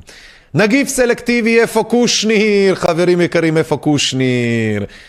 אז כבר ברור שהנגיף לא עובד על פוליטיקאים מפורסמים, ובעיקר קושניר ווקסמן. עליהם זה לא עובד, הנגיף. ממשלת ישראל יצאה לגיבושון, ומפקד מסיירת מטכ"ל נמצא שם בלי מסכות ובלי בעיות, כן? נפתליני בנט, מפקד בסיירת מטכ"ל, הגיבושון ממשלת ישראל, זה פשוט היה יפה מאוד, תשימו לב, איזה חברים יפים הם. המאבטחים בלבד יש להם מסכות, תשימו לב שוב פעם ננגן, כן, נראה לכם, והם כולם חפים לגמרי מחששות, כי זה לא ביולוגי, זה פוליטי. כל היושבים בשולחנות, למעט העובדים, למעט בעצם אלה שהם תלויים בהם. תמיד זה הסנג'רים, כן, שסובלים. זה אף פעם לא המסנג'רים, כן? אז uh, על מפקד סיירת מטכ"ל, הנגיף הזה לא עובד, ואני אומר את זה מהסיבה הפשוטה, כי האייטם הבא שלנו הוא שעל מפקד יחידת האלפיניסטים, לעומת זאת, מפקד יחידת האלפיניסטים, המפק... היחידה המיוחדת, אם תרצו, של גולני, או תת יחידה של גולני, הנגיף עובד, גם עובד. היי, או, אני רואה ליברטי, אני רואה מול העיניים, כל הכבוד. מפקד יחידת האלפיניסטים עליו דווקא הנגיף כן עובד. שמתם לב על מפקד יחידת uh, סיירת מטכ"ל בנט הנגיף לא עובד, אבל פה על מפקד יחידת האלפיניסטים זה כן עובד. בגלל סירובו להתחסן, מפקד של יחידה מובחרת הושעה מתפקידו. הנחיות צה"ל מאפשרות לחיילים לא להתחסן ולבצע בדיקת PCR. הקצין כתב במכתבו ציטוט, האלוף עומד על כך שכלל המפקדים הבכירים צריכים להתחסן על מנת להוות דוגמה אישית.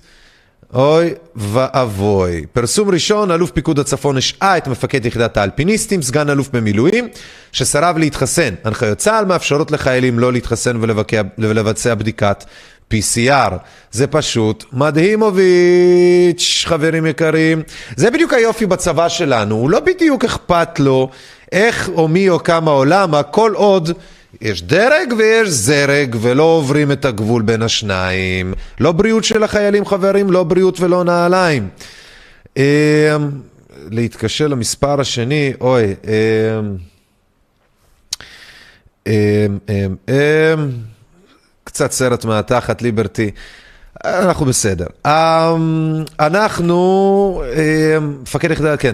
עזבו אתכם מסכות, אתם יכולים להוריד אותם. צעקה יעל פול יעקב בפסטיבל הפסנתר והקהל בחלקו אכן הוריד. למרות זאת, המופע נמשך ללא הפרעה, מבלי שאף מאבטח או גורם אחר העיר לקהל לעטות מסכה. זו כתבתם של uh, דודי uh, פטימר, פטימר.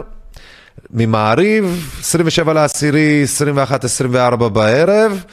הפרת הנחיות בפסטיבל הפסנתר. זה יפהפה, כי בסוף תראו עוד פעם, זה לא תופס עליהם, זה תופס רק על הפשוטים. נכון? להקת הנשמות הטהורות. היא קראה, הזמרת, לקהל להוריד מסכות בניגוד להנחיות, והיא אומרת שהדברים היו בהומור. אה, אה, אה, אה, אה, אה, אה, אה, אה, אה. אולי בעצם כל הקורונה הזאת זה מהלך, מערכה אחת גדולה באיזה הצגה לא ברורה וזה הכל בהומור. אני לא יודע, תעדכנו אותנו כשאתם תיסגרו על הגרסה הסופית. אה, יעלינקה. כן חברים, בואו נמשיך, אנחנו ברדיו עיתונות אזרחית, ממשיכים בכתבות שלנו, תכף אנחנו נשוחח. אה, תכף אנחנו נשוחח עם אה, עורך דין ברק כהן עוד כמה דקות. אנחנו עכשיו דיברנו, כן, משבר האקלים, נפתליני בנט נפגש עם ביל גייטס, איזה קטע, זה שתי ישויות כאלה מאוד מוזרות, שאיכשהו קיבלו מנדט על אף שאף אחד לא נתן להם אותו באמת, כאילו, בקטע של איך הגעתם לתפקיד שלכם בכלל? זה מתכנת שהחליט שהוא איכשהו הבוס של העולם באיזשהו קטע, הוא יודע הכל על רפואה, הוא יודע הכל על אקלים, הוא יודע הכל על חיסונים, הוא יודע הכל הבן אדם, וכמובן על תוכנות וזה, הכל הוא יודע. ובנט גם, משישה מנדטים הפך לראש ממשלה. אז uh, פה בערוץ 7 כתבתו של יוני קמפינסקי חברנו, השני בנובמבר 4.53 אחר הצהריים, נפתלי בנט נפגש עם ביל גייטס בוועידת האקלים, ראש הממשלה החליט יחד עם גייטס להקים קבוצת עבודה משותפת בנושא חדשנות בתחום שינוי האקלים. מדינת ישראל לא הייתה מסוגלת להכניס את חברת הכנסת קארין אלהרר כן? ביחד עם הבריטים לא היו מסוגלים לתאם, כן? שאטל, מכונית של לנכים לכיסאות גלגלים אז אה, היא יוצאת מהמלון, באה לעלות למכונית, מסתבר המכונית בכלל לא מותאמת לכיסא גלגלים. המכונית חזרה ואלהרר חזרה לחדר שלה בכלל נעדרה מהוועידה. זאת אומרת, תבינו קטע קטע, כן? הבן אדם שאמון על החרא הזה לא הצליחו לסדר לו שאטל מסריח. הם לא מצליחים לסדר את הלוגיסטיקה המסריחה של מה שהם כבר גם ככה החליטו עליו בחדרים אחרים סגורים יותר מאחורי המצלמות ומה שהם עשו פה זו הייתה הצגה וההצגה אפס לא עבדה טוב. אתם הבנתם את זה סרג'יו? לא עבדה טוב. יעלינקה, תסגרי לי שתי מצלמות ושתי מסכות ככה שהקהל יוכל להוריד אחר כך. מו אה אה אה בסדר כפרצ'קה שלי? כן, חברים יקרים, למי שמצטרף, בואו נמשיך. משבר האקלים בתחת שלי, קשקשנים סתומים אש. בואו תראו את קארין אלהרר. פשוט ככה, בגלל שאנחנו כבר בזרימה, אני רוצה להגיד תודה רבה לליברטי שלנו. אה, אה, בואו נעשה רגע כזה דבר. רק חיים כשלי, רק חיים כשלי. אה, בואו נכניס את ליברטי רגע מתוך המחשקים. בואו ניכנס רגע פה, רגע נראה. אה, ליברטי, בזמנך החופשי את יכולה מצלצלת בפעמונים. אה, בזמנך החופשי את יכולה לצלצל בפעמונים. זה out of route, נכון? כן, ליברטי, את מוזמנת לצלצל, מתי שתחליטי. כן, בגלל בעיית נגישות בוועידת האקלים, השרה אלהרר נשארה מחוץ למתחם. שרת האנרגיה שמתנהלת בכיסא גלגלים לא הצליחה להיכנס למתחם שהקים האו"ם בגלל בעיית נגישות. וחרף מאמצי, איך יכול להיות שיש לכם בעיית נגישות למקום שבו בעצם אתם הכי הכי האם אימא של הנגישות, ועוד אירופה? חרף מאמצי המשלחת הישראלית נאלצה לשוב למלון. התנהלות שערורייתית. בנט הבטיח שמחר תגיע למתחם בשיירת ראש הממשלה. בוריס ג'ונסון התנצל בעצמו. כן, חברים, כן, כן. פשוט מדהים. זה קשקוש, רק שתבינו, זה הכל חרטא. חרטא חברים חרטא, הטבע פועל כמו שהוא פועל בצורות גליות, פעם יש יותר, פעם יש פחות. אירועי אה, אקלים כאלו ואחרים קיצוניים, יש חילוף כתבים מגנטיים, הם לא רוצים להבהיל אתכם כי אין מה לעשות עם זה, אין איך להתמודד עם זה, יש התפרצויות מהשמש שגם עם זה הם לא יודעים איך להתמודד, לכן הם מרססים את האיים אימא של השמיים עם כל מיני חומרים כאלו ואחרים במגוון תזמונים ועניינים שראינו רק בימים מהשבוע האחרון, מע... לא מעט פעמים, בגלל שזה הטמפרטורה ביום היא אה, גבוהה, לא קשורה, לא רלוונטית, מוזרה, ובלילה היא פתאום נעימה, חוזרת להיות סתווית. כן, דיברנו על זה כבר הרבה מאוד פעמים, קוראים לנו קונספירטורים, אבל היי, צדקנו בהכל עד כה. בואו נמשיך חברים, בואו נמשיך. ליברטי, את מוזמנת לצלצל אם את רוצה לטלפון השני. אם את אה, שומעת את הדברים, את מוזמנת לצלצל. אני פשוט... Uh... כן, את מוזמנת לצלצל לטלפון השני, זה לא מחייג משום מה. מה?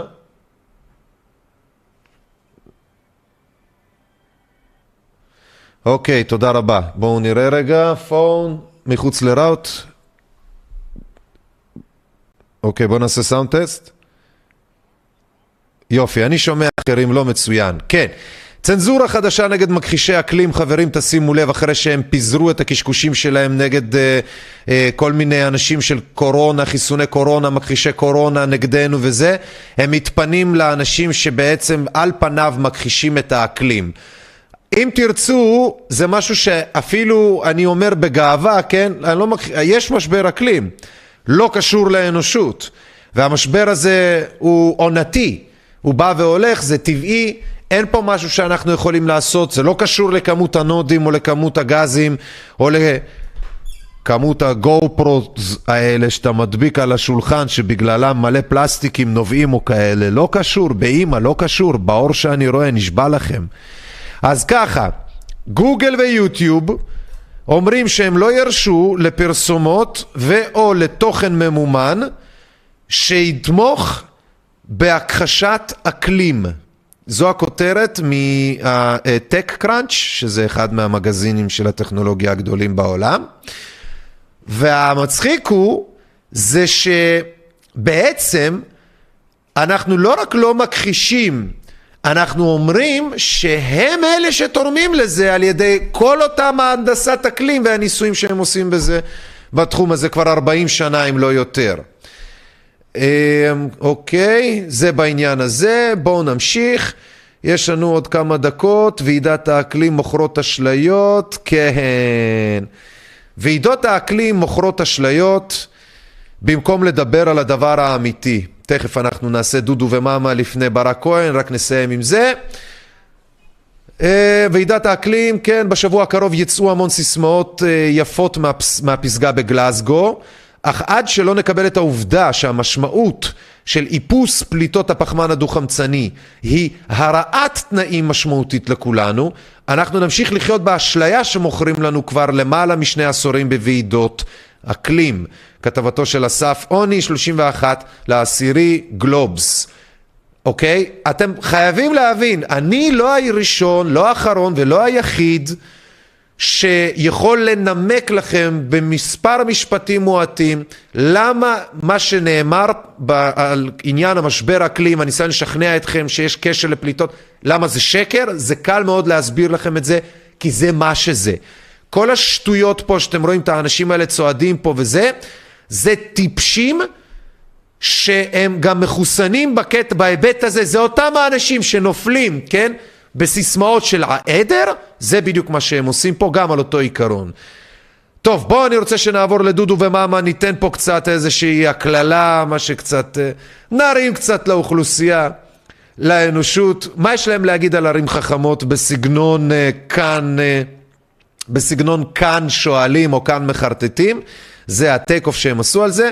אנחנו נצפה בזה, ותוך כדי אני אצלצל וניצור קשר עם עורך דין ברק כהן, דודו ומאמה.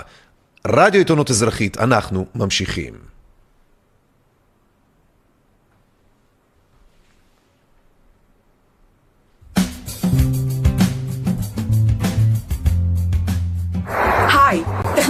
העיר החכמה ה-G5 היא הנושא הכי חם עכשיו. שמעתי שהיא הופצה באוהן, שהיא באה מהטלף, ושהיא אוטוטו חוזרת אלינו לסיבוב שני. לא היה לי שום עניין להכניס את עצמי לסיפור הזה, אבל אז קיבלתי לא טלפון מהמלהקת שביקשה להצטלם באותה לסרטון הסברה בעד הטכנולוגיה, שהיא תכלס די הרסנית. אבל היא עדיין משלמת לי את השכר דירה. ובכלל, הדרך הכי בריאה ללמוד על דברים זה לחקור אותם לעומק, ויש לי מלא מלא עומק. ה-G5 עיר חכמה אומרת שבעצם כל המכשירים שלנו יכולים לתקשר אחד עם השני, שזה הכל. בהתחלה היו לנו טלפונים גדולים כאלו, ואחר כך יכולנו לשלוח אס.אם.אס.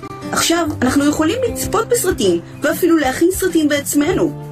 אז יש מלא מלא עומס על האנטנות. וכדאי ואף רצוי להתקין מיני אנטנות קטנטנות וחמודות, שיהיו קרובות קרובות אלינו. כמו מלא מיקרוגלים למשל, שיאפשרו לנו להוריד עונה אחת בחצי שעה. אז מה ההבדל בין הקרינות? קרינה מייננת שזו קרינה ממש ממש חזקה, צ'רנוביל למשל, פצצת אטום ובדיקת ממוגרפיה. וקרינה בלתי מייננת שהיא ממש לא חזקה, כמו מיקרוגל, אנטנות, חשמל, וגם טלפונים סלולריים. אז מה בעצם ההבדל? התדרים. אם בהיריון איתך, אמא שלך נחשפה לקרינת מיקרו קטנטנה, אז בקטנה. כשתקבל את הצ'יפ אתה בטוח תפתח איזושהי בעיה. שזה ממש לא בעיה. בואו נדגים. יש לי פה חבל תלייה, ופה יש לי צ'יפ חמוד, ומיקרוגל פועל. אם נשלב את שניהם, נוכל לחטוף סרטן כבד, שזה פשוט מהמם. אז ה-G5 עיר חכמה יהיה פי 40 חזק יותר מטכנולוגיה רגילה, כמו המהירות שהתקינו אותה, שהייתם בבידוד, זוכרים? אבל היא תהיה בגלים מילימטרים קטנטנים שיחממו אתכם לאט. וזה אחלה בחלה אם גדלתם בבית קר. וזה לא הכל! העיר החכמה תהיה כל כך חכמה, שהרמזורים ידברו עם המכוניות שלכם. המכוניות שלכם ידברו עם אמא שלכם. המכשירים שלכם בבית ידברו אחד עם השני. פשוט מאוד, באמצעות קרינה. אתם לא תצטרכו לתקשר ביניכם, אבל הצ'יפים שלכם כבר יעשו את העבודה. תוכלו לקבל הוראות מהאיירובוט שלכם, מהנייד שלכם, מהצ'יפ שלכם ומהמפעיל שלכם. שבדרך כלל זה קשור לתאגיד כלשהו. גדול וחזק, עוצמתי ומלא. כמו זה שמשלם לי למשל. ובכלל, כל המוצרים יהיו כל כך חכמים, שלא תצטרכו להשתמש במוח שלכם. אז אני כטבעונית אומרת לכם שווירוסים לא קשורים לקרינה, ואני כאילו, כטבעונית, אתם יכולים להאמין. לי שזה בסדר להדליק את המיקרו ולהכניס לשם את. הראש. זה ממש בטוח, זאת לא קרינה מייננת. ובכלל, כל כך מצחיק אותי שאנשים אומרים שזה וירוס מהונדס, שזה שטויות. המחלה הארורה הזאת היא בעצם וירוס בשם סארס מה קובי שיש. 2. לא, לא, לא טוב, לא טוב. לא טוב, סארס ידוע כווירוס מהונדס, זה לא טוב מה שאת אומרת, את סותרת את עצמך. אנחנו מדברים על רדיפה אה, אוקיי. בעזרת משטרה של אה, הפאניקה פוליטיקה, של ה-G5 פוליטיקה, ערים חכמות גורמת לאנשים בכל העולם לצאת ולשרוף אנטנות. הייתה גם עיר בארצות הברית. שמלא ילדים חלו בסרטן ואשכרה מתו, אבל בסוף הסתבר שזה בכלל לא בגלל התשתית, זה בגלל המחקר. שהוא מימן את ה-G5, והוא אומר שאין קשר בין הדברים. אז למי תאמינו? למשפחות שכולות או למחקרים מוזמנים? חייבת הפסקה. פעם אחרונה שאני לוקחת שווארמה וזה גמר אותי. ארגון הבריאות העולמי מודה שקרינה באמת מסרטנת, אבל גם טלק ודלק שפחות רצוי לשתות. ומה שכל כך יפה, שאף אחד מחברות הביטוח לא תבטח אתכם אם אתם תאכלו או תמותו. שתכלס זה הדבר שהכי צריך להרגיע אתכם, כי כשאתם מתים אתם לא חולים. אז זהו, אני ממש מקווה שהסברתי את עצמי כמו שצריך, ולא תחששו מכל ה-G5 ערים חכמות. אתם יכולים לישון עם האנטנות, וממש ממש ליהנות מכל הקרינה הזאת, כי הרי היא ממש לא מסוכנת. זהו, אני רצה, יש לי עץ לחבק. ביי.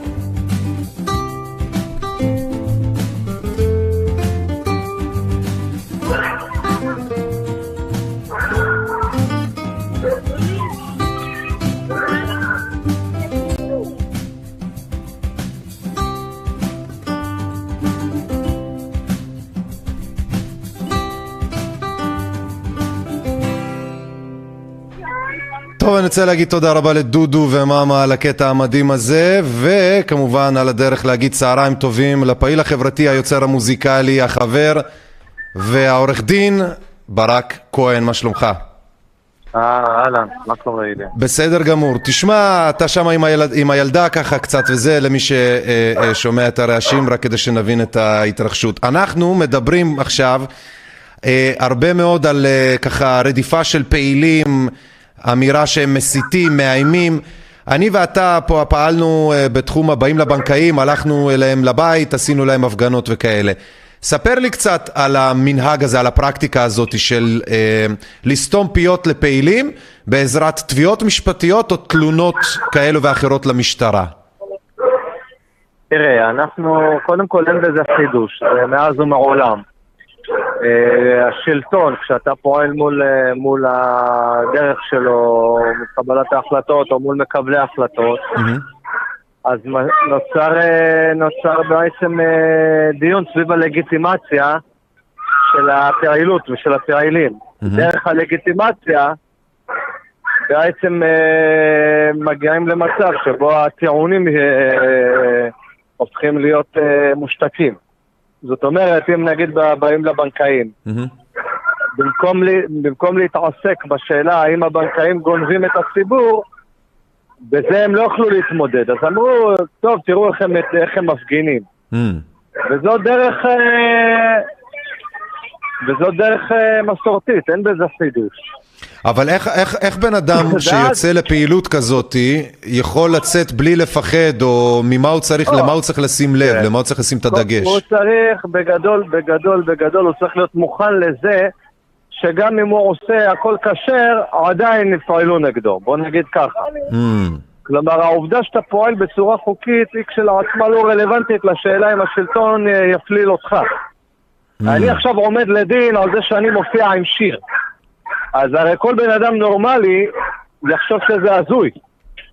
כן, כן, אבל אשכרה. מבחינת המדינה זה לא מעניין אותה אה, אם זה הזוי או לא הזוי. אה, אפשר לפעול נגד בן אדם, אה, בו פועלים, יש כוח שלטוני, מפעילים אותו. אבל כן צריך לה- להקפיד לשמור על, ה... על הביטוי הפוליטי החוקי והלא אלים, זה עוזר לצמצם את האפשרות ל... לפגוע ב... באותו פעיל או באותה פעילה. מה- זה אומר לא, כן. כן. לא לאיים, וגם, אתה יודע, המושג של איומים הוא מושג שמישהו שעולם השפה שלו אמ, עשיר, יודע מה ההבחנה בין אה, איום לבין אה, בוטות. כן, נכון. צריך לשים לב לתפר הזה. מהמם. צריך לשים לב למרכיבים של פגיעה בפרטיות. אה, צריך לשים לב למרכיבים של, אה, טוב, מגע פיזי זה ברור. מהמם. אה, לא, זה של לשון הרע, שזה חושף לתביעות אה, אזרחיות.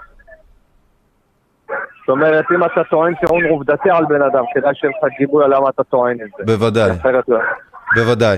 עכשיו, תשמע, אני לא- ואתה... לא מדבר על דעות, לא מדבר על דעות, אני מדבר על כן. שאתה טוען עובדות. כן. אני ואתה היינו בפעילות באמת אה, תקופה מאוד ארוכה נגד אנשים מאוד כבדים, שוב ראשי מערכת הבנק, הבנקאות בישראל. הם הלכו כן. לראש להב 433, שזה ה-FBI הישראלי. לא, לא, לא, לא, לא, לא, אתה טועה. דבר אליי, הם לא הלכו לראש של אה, להב 433. תקן אותי. הם הלכו לראש של אגף החקירות של כלל המשטרה.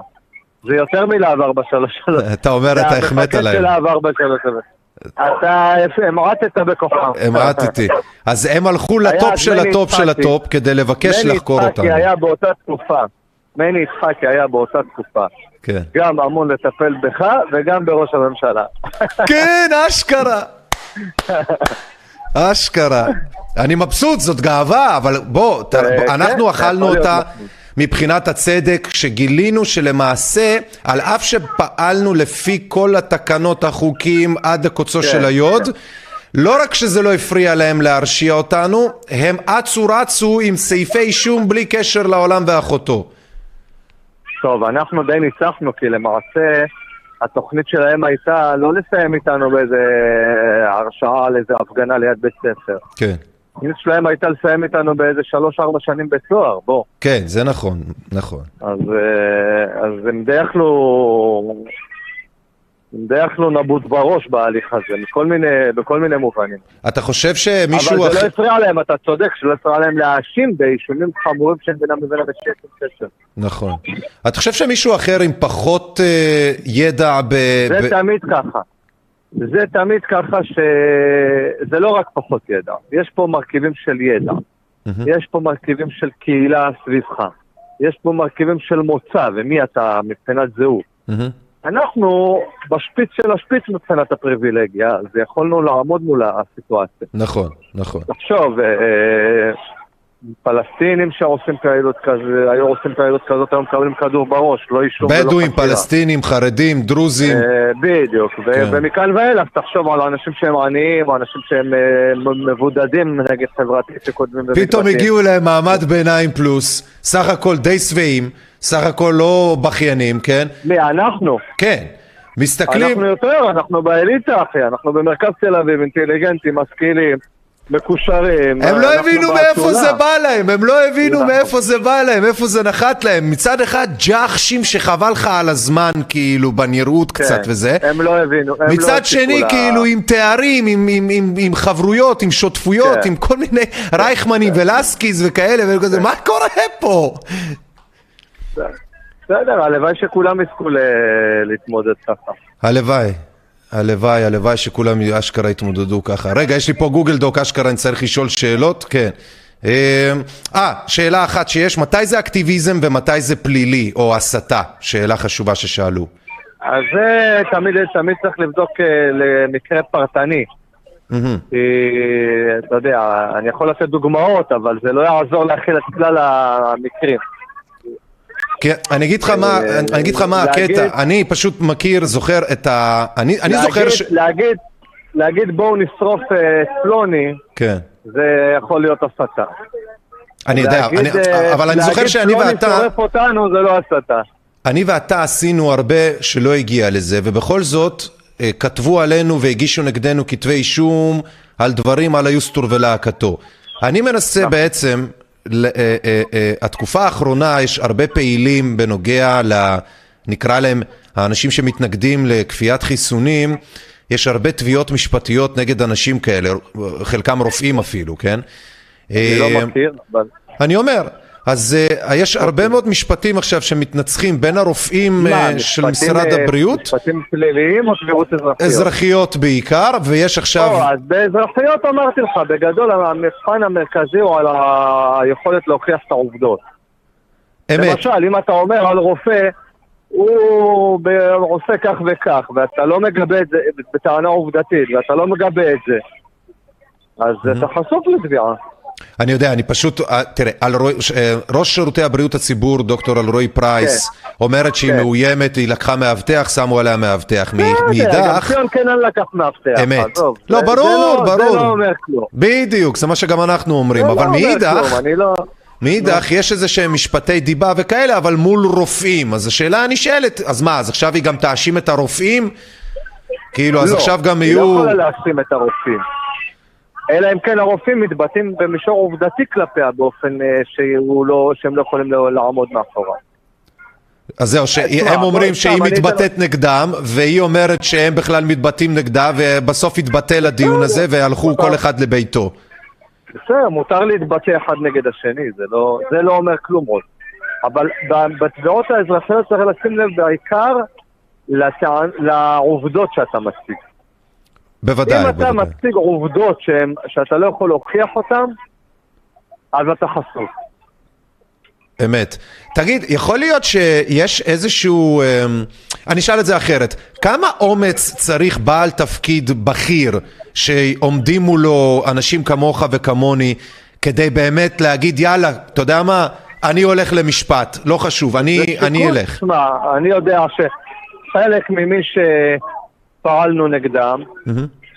אה, שקלו את השיקול הזה מאוד ברצינות, אם שווה להם להתחיל את הסאגה הזאת, כי המחיר של ההליך האזרחי עוד יהיה יותר גבוה מהמחיר של ההפגנות עצמם.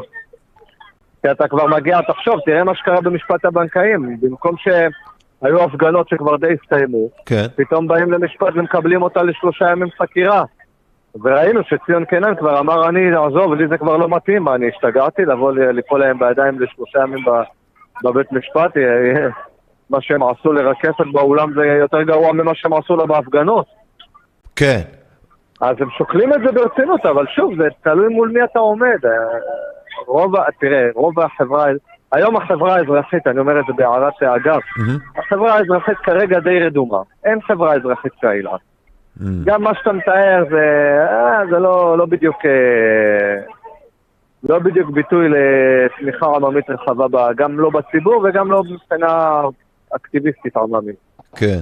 יש קבוצה שפועלת כרגע בתחום הזה נגיד, אבל כללית החברה האזרחית, קשה היום לרתום את הכלל הציבור לנושא מסוים, יהיה מה שיהיה. לא יודע, יש לזה אולי כל מיני הסברים, אבל כרגע אני חושב שזה המצב.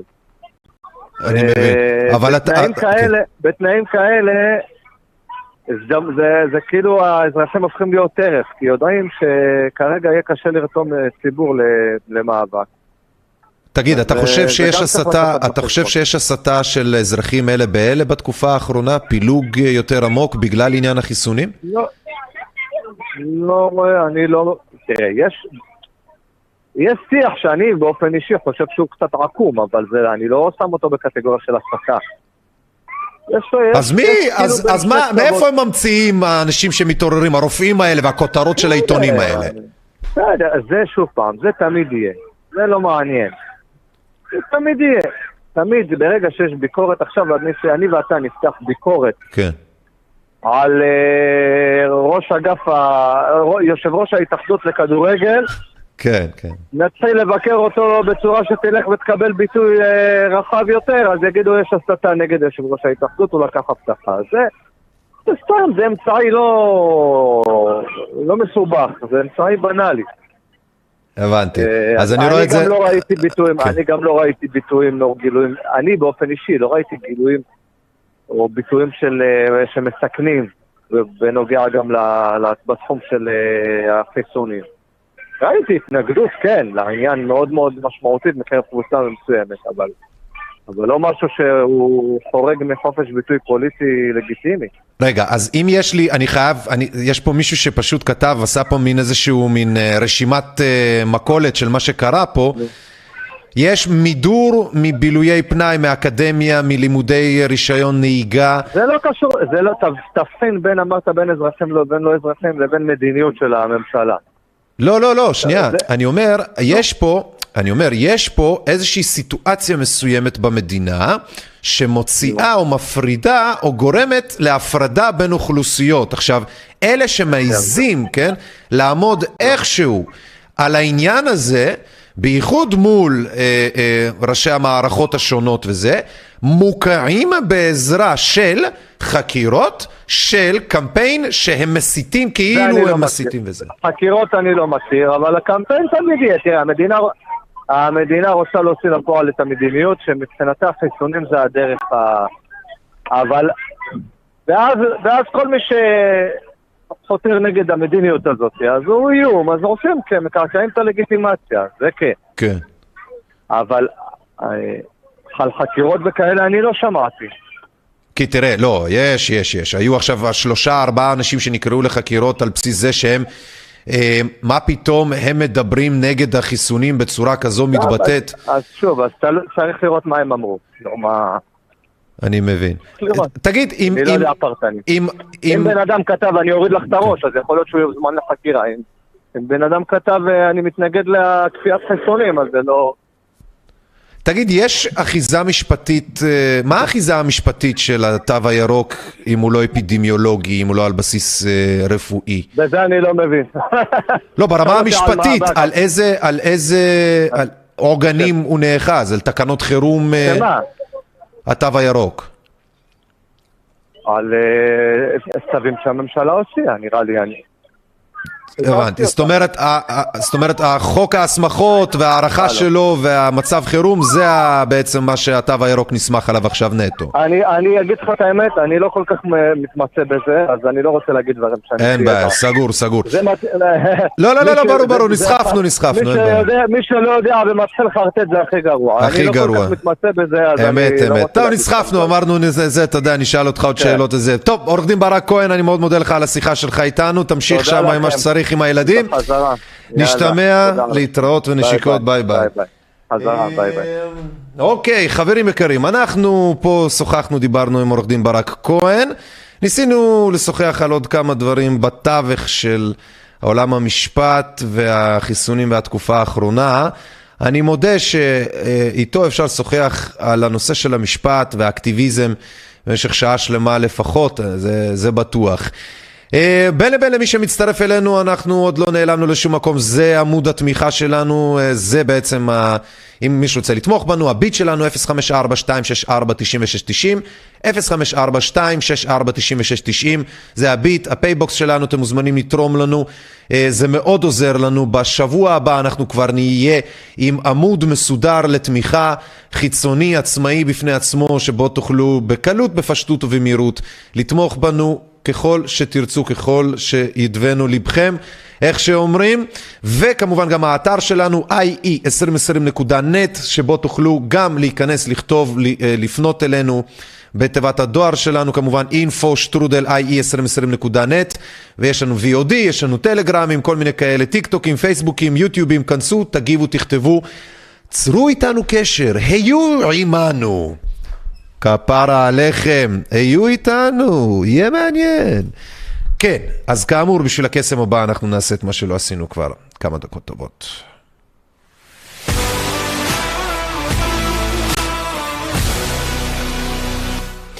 אז אנחנו ממשיכים בתוכניתנו רדיו עיתונות אזרחית, אני עם ליברטי על האוזניים, אשכרה.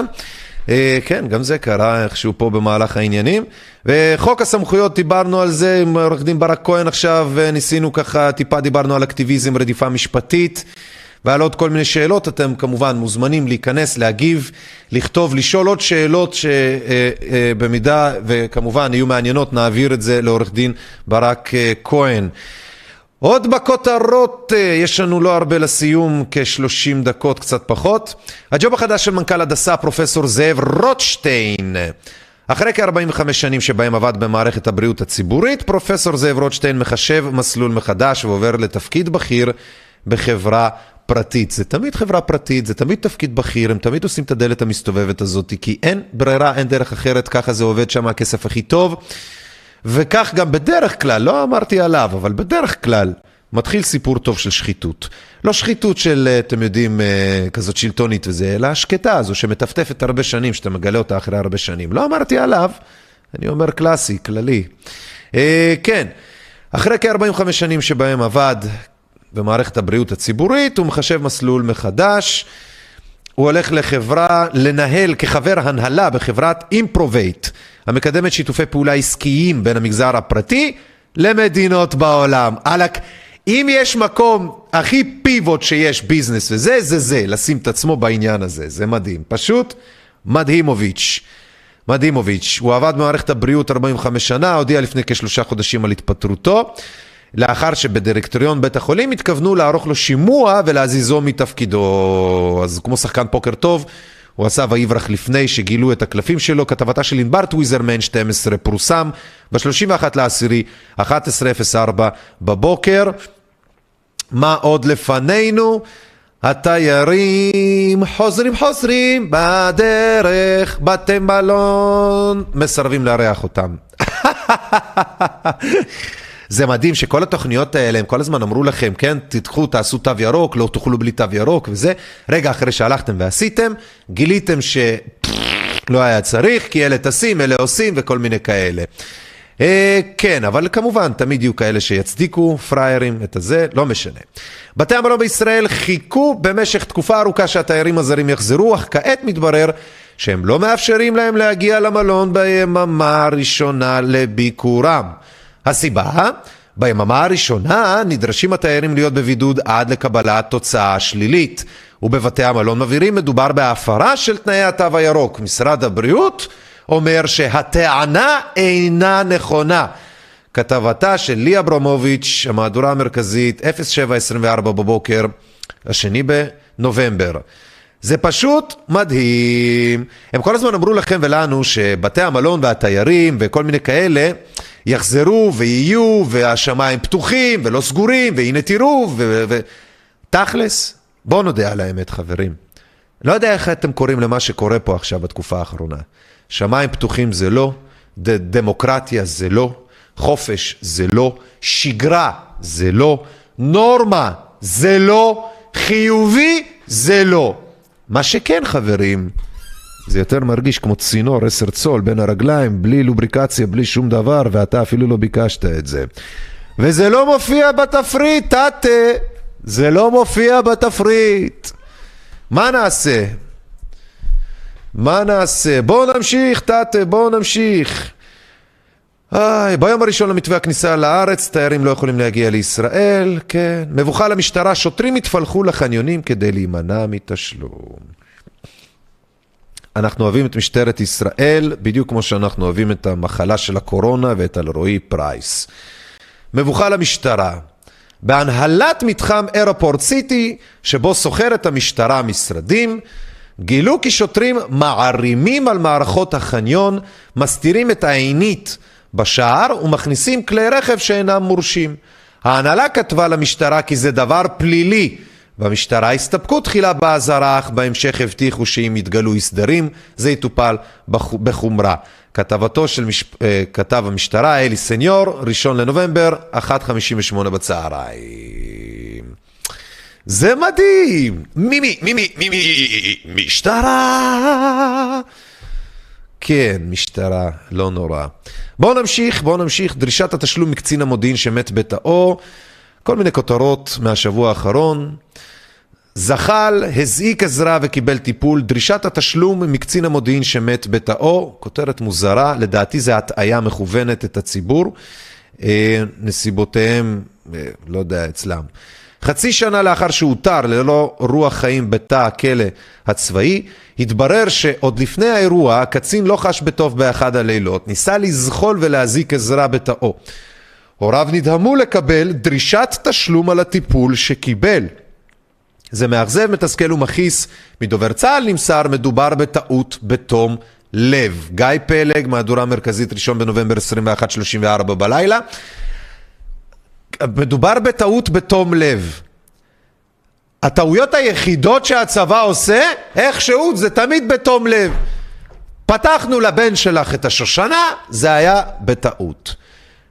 עשינו עליהם אלף ניסויים על חיילי הקורונה בתחילת המגפה, זה היה בטעות. בתום לב, נכון? כן. הניתוח מתנצל, הפציינט מת. הרופא מתנצל, הפציינט מת, כן. מאוד מעניין, מאוד מעניין, כן. הגיעו להסדרי פשרה בגובה 800 מיליון דולרים בתביעות על נזקי הריספרדל. כלכליסט, J&J, אוקיי? J&J, ג'ונסון אנד ג'ונסון הגיעו להסדר פשרה בתביעות על נזקי התרופה שלהם. איי, איזה כיף. מדובר בתביעות שהוגשו על ידי אלפי גברים בארצות הברית שהשתמשו בתרופה אנטי-פסיכוטית וסבלו מתופעות לוואי של, תקשיבו טוב, התפתחות שדיים גבריים. בעבר נפסק באחד התיקים פיצוי ענק של 8 מיליארד דולרים, אך הוא הופחת מאוחר יותר ל-6.8 מיליון דולרים. ענקית התרופות ג'ונסון ג'ונסון הודיע כי הגיע להסדרי פשרה ברוב התביעות. אתם צריכים להבין שהחברות הללו, מבחינת כל המערכות, המשפטיות כמובן גם, כן, והמדיניות, הן גדולות מכדי להיכשל. כלומר, ברגע שהם כשלו בצורה בוטה, ברורה ואין כל ספק לאף אחד וזה אפילו פורסם בעניינים, עדיין, כמו במשבר 2008, לא יסגרו כלום. כן, control? בטלגרם, תזכורת, כן, איפה, איפה, איפה? אה, כן, פוטו, כן, או, או, או, או, כן, כן, כן, כן. פייזר עומדת למשפט, פייזר עומדת למשפט, למה? אה, אוקיי, תודה רבה לכם. פייזר עומדת למשפט בניגריה בגין גרימת מוות של 11 ילדים ב-1996 בניסוי של תרופה לדלקת קרום המוח. ניגריה תבעה 8.5 מיליארד דולרים מפייזר במשפט שייפתח, שנפתח ב-2007, זו כתבה מאוקטובר 2007. זה רק דוגמית פיצית קטנטנה, ויש פה עוד גם, פייזר תשלם מיליון שקלים במסגרת פשרה בתביעה ייצוגית. התביעה הוגשה לפני כשנתיים בעקבות שיווקה בישראל של תרופת הסלברה. שעלולה להביא להתקפי לב, לשבץ מוחי. 800 אלף שקלים מסכום הפיצוי יועברו לארגונים שיגבירו, תשימו לב, את המודעות בנושא התמודדות עם כאב ומחלות כרוניות. לא מודעות לסכנתה של חברת פייזר, תאגידי פייזר וכל העובדים שלה במשרד הבריאות בישראל ואלה שעבדו אצלה שעכשיו עובדים במשרד הבריאות כמו כל מיני גליה רהבים, קיבלו כספים, סליחה, לא עבדו אצלה, קיבלו כספים, כן? כמו גליה רהב, כמו, אה, איך קוראים לה? שרון אלרועי פרייס, רגב, כל מיני אנשים ש... פפילינוס, כסף, אה? זה מה שמעניין אותם, בריאות הציבור, my ass. בואו נמשיך. פייסבוק שינתה את השם והמשקיעים, אמרנו את זה, כן, ישראל מתרגלת, גם על זה דיברנו. אה, אה כן, כן, כן. לא רק השקל, לא רק, סליחה, לא רק הדלק מתייקר, זינוק של עד 20 אחוזים, זה אמרנו בעצם, גלוב זה היגיון שמאחורי, אה, כן, סליחה, כן, כן, כן, אוקיי. זה, על, זה, על זה דיברנו. גלוב זה היגיון שמאחורי השקל על הדיגיטלי.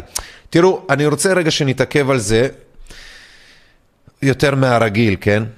אנחנו בעתיד הקרוב, אני רוצה לדבר איתכם המון על כסף, כלכלה ועל עוד כל מיני. אנחנו הופכים לסין. בסין, זה לא בדיחה, זה אמיתי. בסין אין שום חשיבות לחיי אדם. אני יודע, זה נשמע עכשיו פומפוזי וזה, עזבו, גם פה לא, פשוט אתם תראו את זה יותר ויותר כמו בסין, בוטה ובוטה כמו בסין יותר ויותר עוד רגע. עד כדי כך שכל מה שקורה שם זה בעצם ניהול בקר. ככה מתייחסים לבני אדם. הכל דיגיטלי. מי שלא עומד בקצב, שיחפש את החברים שלו, הוא לא מעניין את התחת של אף אחד, למעשה יותר טוב מזה.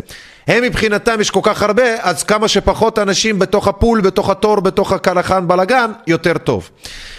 מכאן, גם פה אצלנו מיישמים את זה, כי זה לא הישראלי, אין ישראל, לא הייתה ישראל, תגלו את זה עוד מעט, זה הכל בעצם... עכשיו, היה נגמר הסיפור של ישראל, אוקיי? והכל דיגיטלי והכל זה, וזה בדיוק הסיבה לתו הירוק, והכל הסיבה גם לשקל הדיגיטלי שהם עושים אותו פה, כאן ועכשיו. אין יותר כסף, אין יותר שקל, האינפלציה עולה, הערך של הכסף הפיזי יורד, הביטול של האיסור, סליחה, על המזומן, החזקת מזומן, אה, אה, כל פעם, שלוש פעמים השנה לדעתי הם תקננו את החוק, או לפחות בשנתיים האחרונות, שמ-11,000 זה ירד לאיזה 9-8 ועכשיו ל-6, אתם יותר לא יכולים להחזיק מעל 6,000 שקל או להחליף בין, או לשלם בלי שזה יהיה לא חוקי.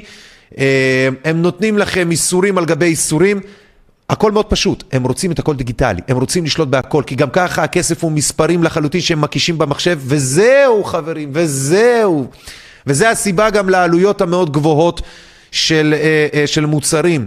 פשוט כי הם יכולים, פשוט כי לכסף עצמו הערך שלו יורד יותר ויותר ככל שמדפיסים יותר ממנו. אי אפשר יותר להדפיס כי זה אומר התנפצות של הבועה ואז צריך אלטרנטיבה. אין אלא להמציא שקל חדש כמו שעשו בשנות ה-80 ולכן הד- הדבר היחיד שהם יכולים לעשות עכשיו זה את הקריפטו. ולכן כל מי שחשב, וזה לכל אותם הטיפשים, כן? שחשבו שהקריפטו נולד על ידי איזה סטושי נמחרטס, או כל מיני סמקוכרטי, או כל מיני קשקושים כאלה, סטושי נקמוטו, או כל מיני קשקושים, הוא מטומטם שחבל על הזמן. הם עשו את זה בכוונה, שתתלהבו, כמו עם הטלפונים, עם הפייסבוקים, עם הכל, שקט, נוח, נינוח, לא מאיים וזה. שתתלהבו שאיך הם מעשר אגורות למטבע זה פתאום אנשים פה מיליונרים, מיליארדרים. ותתלהבו מהעובדה שיש פה את הקריפטו, שזה מגניב, שזה מבוזר, וזה כלום משום דבר וכלום מהחרא הזה. זה לא, לא סודי, לא מבוזר, לא פרטי ולא נעליים. בעיקר אגב, כי אף אחד מכם יש פה אולי אחד ורבע אנשים מכל הקהל שמבין בזה משהו, וגם אותו אחד שמבין בזה משהו, ברוב הסיכויים מבין רק את הגזרה שהוא אשכרה רעה ומבין ולא מעבר לזה. ואני מתעכב על הדברים האלה כדי שתבינו טוב מאוד לקראת מה אנחנו צועדים. טכנוקרטיה דיקטטורית נאצית החולמניוקי, ששבעצם חבורה של אנשים, כן, עושה בדיוק את מה שאתם רואים פה כאן ועכשיו, בדרך הלגיטימית, דרך חמשת המ"מים. לא חייזרים, לא 5G, לא פדופילים, לא קיואנונים, לא כל מיני אילומינטי, לא בונים, לא כל הזיוני שכל, השקרים והחרטוטים והחיבוסים שאין להם רלוונטיות אפילו אחד לשני, כן? קשר מקרי לחלוטין והזיות עוד יותר גדולות. אבל הדיגיטלי, זה מה שקורה. הכסף, האוכל, הדיור, החיסונים, זה מה שקורה. הם יסגרו וסוגרים אתכם אלקטרונית, כמו כבשים, וזה לגיטימי לכאורה ונעים וכיפי וטכנולוגיה ומתקדם, זה לא. זה לא נועד בשבילכם. תגידו שזה מתקדם, אוקיי, נו אז מה? אבל זה לרעתכם, לא לטובתכם. אם הייתי אומר לכם שכל זה נועד, אתם פרות הולכים לשחיטה וכל זה נועד כדי לשחוט אתכם יותר טוב, מבטיח לכם שלא הייתם מתלהבים מהטכנולוגיה הזאת. גם אצל הנאצים היו טכנולוגיות של מחשוב IBM, משום מה הם רוצים שתשכחו מזה, כן? היה IG פרבן, חברת התרופות שסייעה עם כל הציקלון B והייצור, והיה את BMW, והיה את IB, אה, IBM אני אומר, והיה את וולקסווגן, וכל החברות האלה, ועוד רבות אחרות שעזרו ונהנו, וג'ונסון אנד ג'ונסון גם, אל תדאגו, החברים והעניינים. הם נהנו מהשואה, חברים, מהסטטיסטיקות, מהייצור, מכל הדברים האלה. כן. הם לא יפסיקו. והקריפטו, ולהפוך אתכם לכבשים ולהתייחס אליכם כמו כאלה, הם לא יפסיקו. אלא אם אנחנו נפסיק אותם.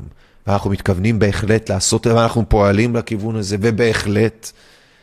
הקריפטו והקשקושים האלה, תשכחו מזה. מי שלא עצמאי ותלוי בפלאג של המאה ה-19 של החשמל שיוצא לו מהקיר, והוא לא יודע מה קורה, ואין לו לא מזון, הוא לא מבין במזון, מעון, מלבוש, מורה ומרפא, חמשת המ"מים, הוא לא, הוא לא עצמאי בחמשת המ"מים, הוא תמיד יהיה תלוי במישהו אחר, וככל שהוא יהיה תלוי במישהו אחר, לא יצפה, שלא יצפה לטובות ולקידום ולרווחה.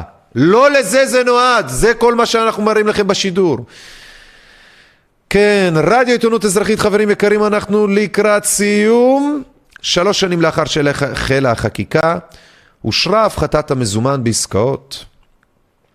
זה בדיוק מתכתב עם זה, שלא תוכלו להשיג לקבל כלום.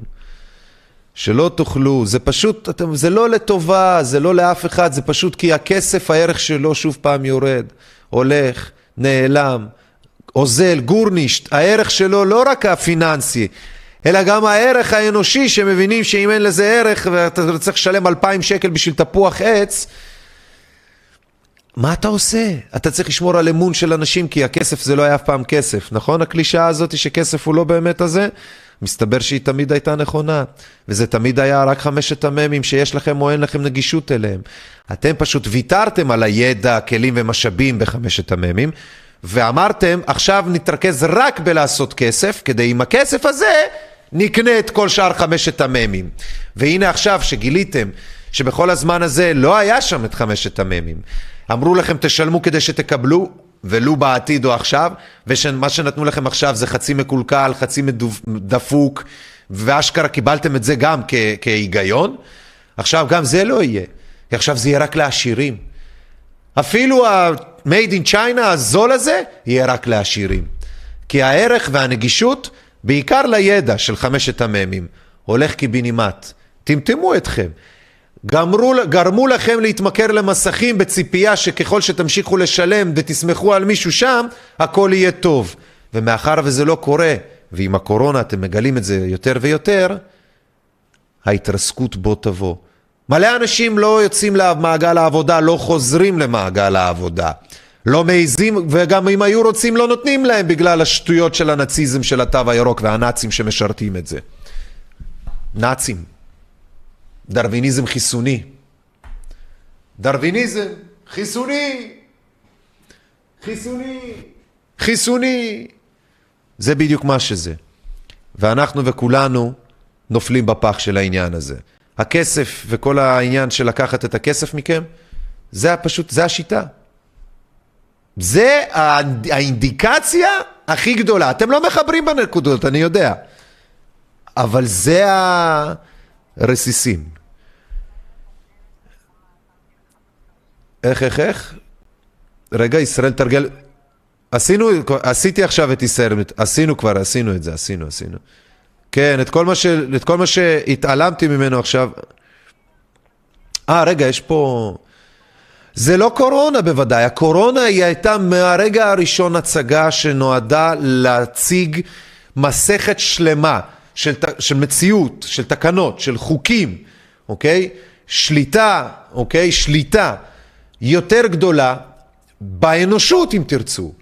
אתם ואנחנו גורמים להם לעבודה קלה יותר ככל שאנחנו חיים בסרט שמה שקורה בישראל זה נטו ישראלי, כן? כאילו נטו, כן? מה ישראלי בעיניך פלאפל? אה, זה ערבי. אתם מבינים את הקטע? שליטה נטו. ככה שבהכרח מפה והלאה מה נגיד יישמע כאילו איזה קונספירציה הזויה וזה. זה מה שזה. I mean, let's face it. let's face it. אה, תמונה בטלגרם, והיה לנו גם את חלפיניו, נכון? היה לנו את חלפיניו, לא הראיתי אותו. גם חלפיניו, כן. מה זה? מה זה התמונה הזאת? בואו נראה. Uh, what the hell? אה, הבנתי. אה, כן. הפסל החירות, בואו נראה, אני פשוט, זה נורא מוזר, אני לא מבין למה המחשב פעם רוצה לעשות... Uh, אבל אני לא רוצה... וואו, וואו, איזה מסבך את השושנים. אוקיי. Okay. What the hell were you going? הבן אדם שואל את הפסל החירות, לאן אתה הולך? פסל החירות כאילו אורזת, ליברטי אורזת את המזוודה והולכת. ואז היא כותבת כזה, לא יודע, לא יודעת, אולי לפלורידה, יש להם עדיין שם קצת אהבה לחופש.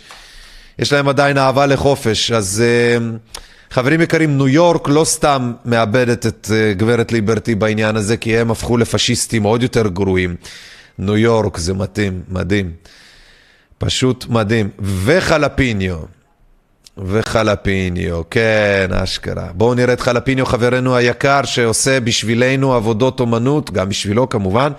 פה לפניכם, תמנון מרובה זרועות, עם, uh, במקום עיניים יש עליו משולש עם uh, עין, uh, וכל זרוע יש משהו שיוצא ממנה, אחת מהם זה איזה פוליטיקאי על פודיום, האחרת זה, זה רופא עם מזרק. עוד זרוע זה טלוויזיה עם uh, ציור של נגיף קורונה, עוד זרוע זה שוטר עם uh, עלה ומיגון uh, שבא כאילו להרביץ למי? לאזרח שנראה עם מסכה שפניו תוהות כאלה, what the fuck, וכל הזרועות האלה באות לקראתו. אז זה בערך כמו מה שזה מרגיש להרבה אנשים. אני פחות מתחבר למשולשים ולפירמידות, כן, אבל uh, אם צריך לסמל משהו באיכשהו, אז גם זאת בדיחה טובה. אז uh, כן, זה חלפיניו, The Art of חלפיניו, חברנו היקר uh, אלעד, אני כבר, אני, אני, למה אני? אלעד שמואלי, כן, נכון, נכון, תודה רבה, תודה רבה. אז כן, בואו נעשה איזשהו, כן, בואו נעשה את הדבר הבא.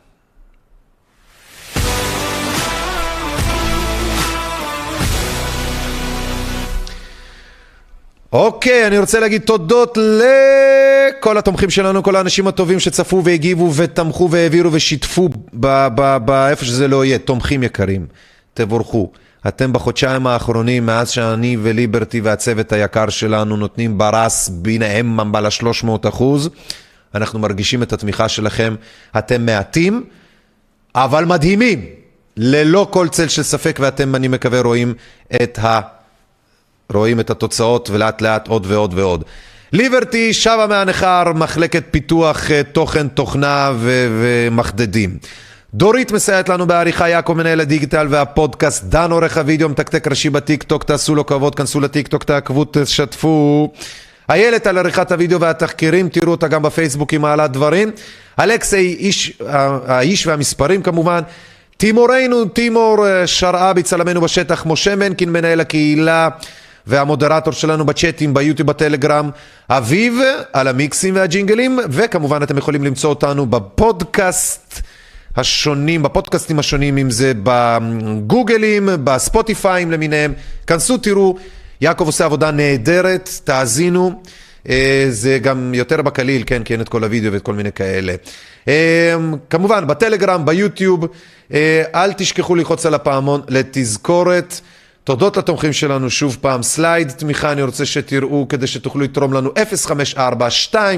054-264-9690, זה הביט שלנו, הפייבוקס שלנו. אם תרצו לתרום לנו לחשבון הבנק שלנו, פה על המסך מופיעים הפרטים, כמובן יש לנו גם פייפל. יש לנו גם כמובן אפשרות לתרום בביטקוין. למי שרוצה, זאת בדיחה לגמרי, אבל היי, מי שרוצה וזה הדרך היחידה שלו לתמוך, יש ארנק, אני לא אתנגד, תכתבו לי info שטרודל ie2020.net info, שטרודל ie2020.net זה ה info box שלנו. כמובן יוטיוב, תשאירו שם תגובות, תכתבו, תשתפו. גם בפייסבוק אנחנו זמינים, תכתבו לנו עד שיסגרו.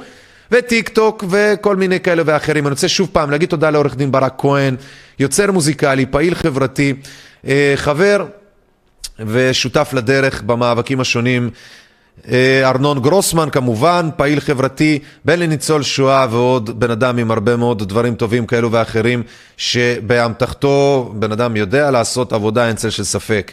אה, ושוב, לתומכים היקרים שלנו, בלעדיכם זה לא היה קורה, אנחנו ממשיכים לעבוד, מזוודים את האולפן עם בידודים ממה שצריך, מזרונים ועם מצלמות חדשות. ברוך השם, העיקר זה שאתם תהיו מעניינים, מעוניינים, משכילים, ובעיקר, תעשו טוב כדי שיהיה טוב, תעשו אחרת כדי שיהיה אחרת, כדי ש... מה שנקרא, למען אנושות מיודעת יותר. רדיו עיתונות אזרחית, אני איתי אילן מרשק, ליברטי על האוזניות. שיהיה לכם כל טוב, אנחנו נתראה. תעקבו אחרינו, יכול להיות במוצאי שבת, לא בטוח, בעצם לא בטוח אם יהיה לנו שידור, לא בטוח. יום ראשון, דיבור צפוף, יום ראשון, דיבור צפוף, יום ראשון, דיבור צפוף, יום ראשון, דיבור צפוף, שעה עשר בלילה. יום ראשון, דיבור צפוף, עשר בלילה, יש לנו הרבה, הרבה על מה לדבר. דני רופ והמכנסיים,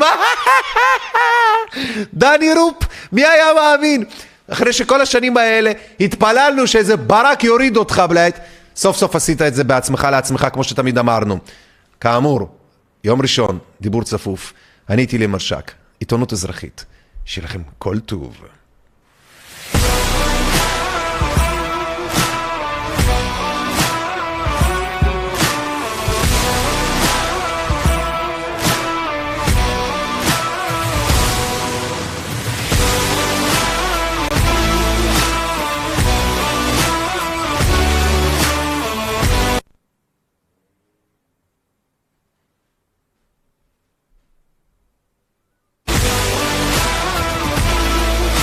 אוקיי.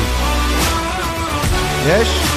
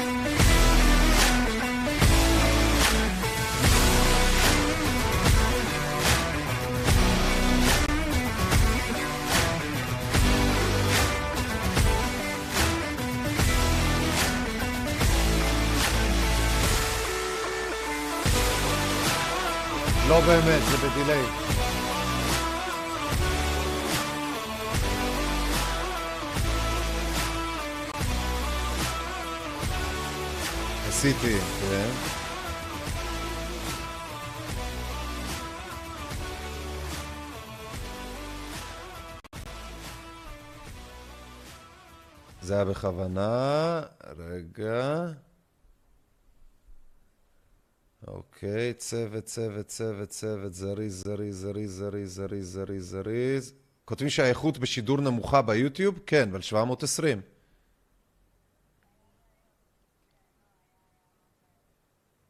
מה? מה זאת אומרת?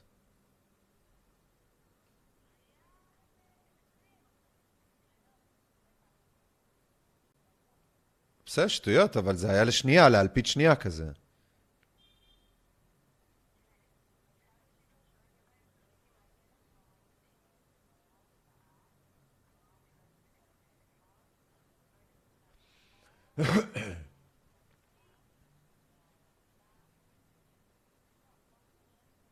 זה, זה רגעי, זה רגעי, אני מכיר את זה, כי אני משדר על 720, אני לא יודע למה זה עושה את זה, אבל בסדר.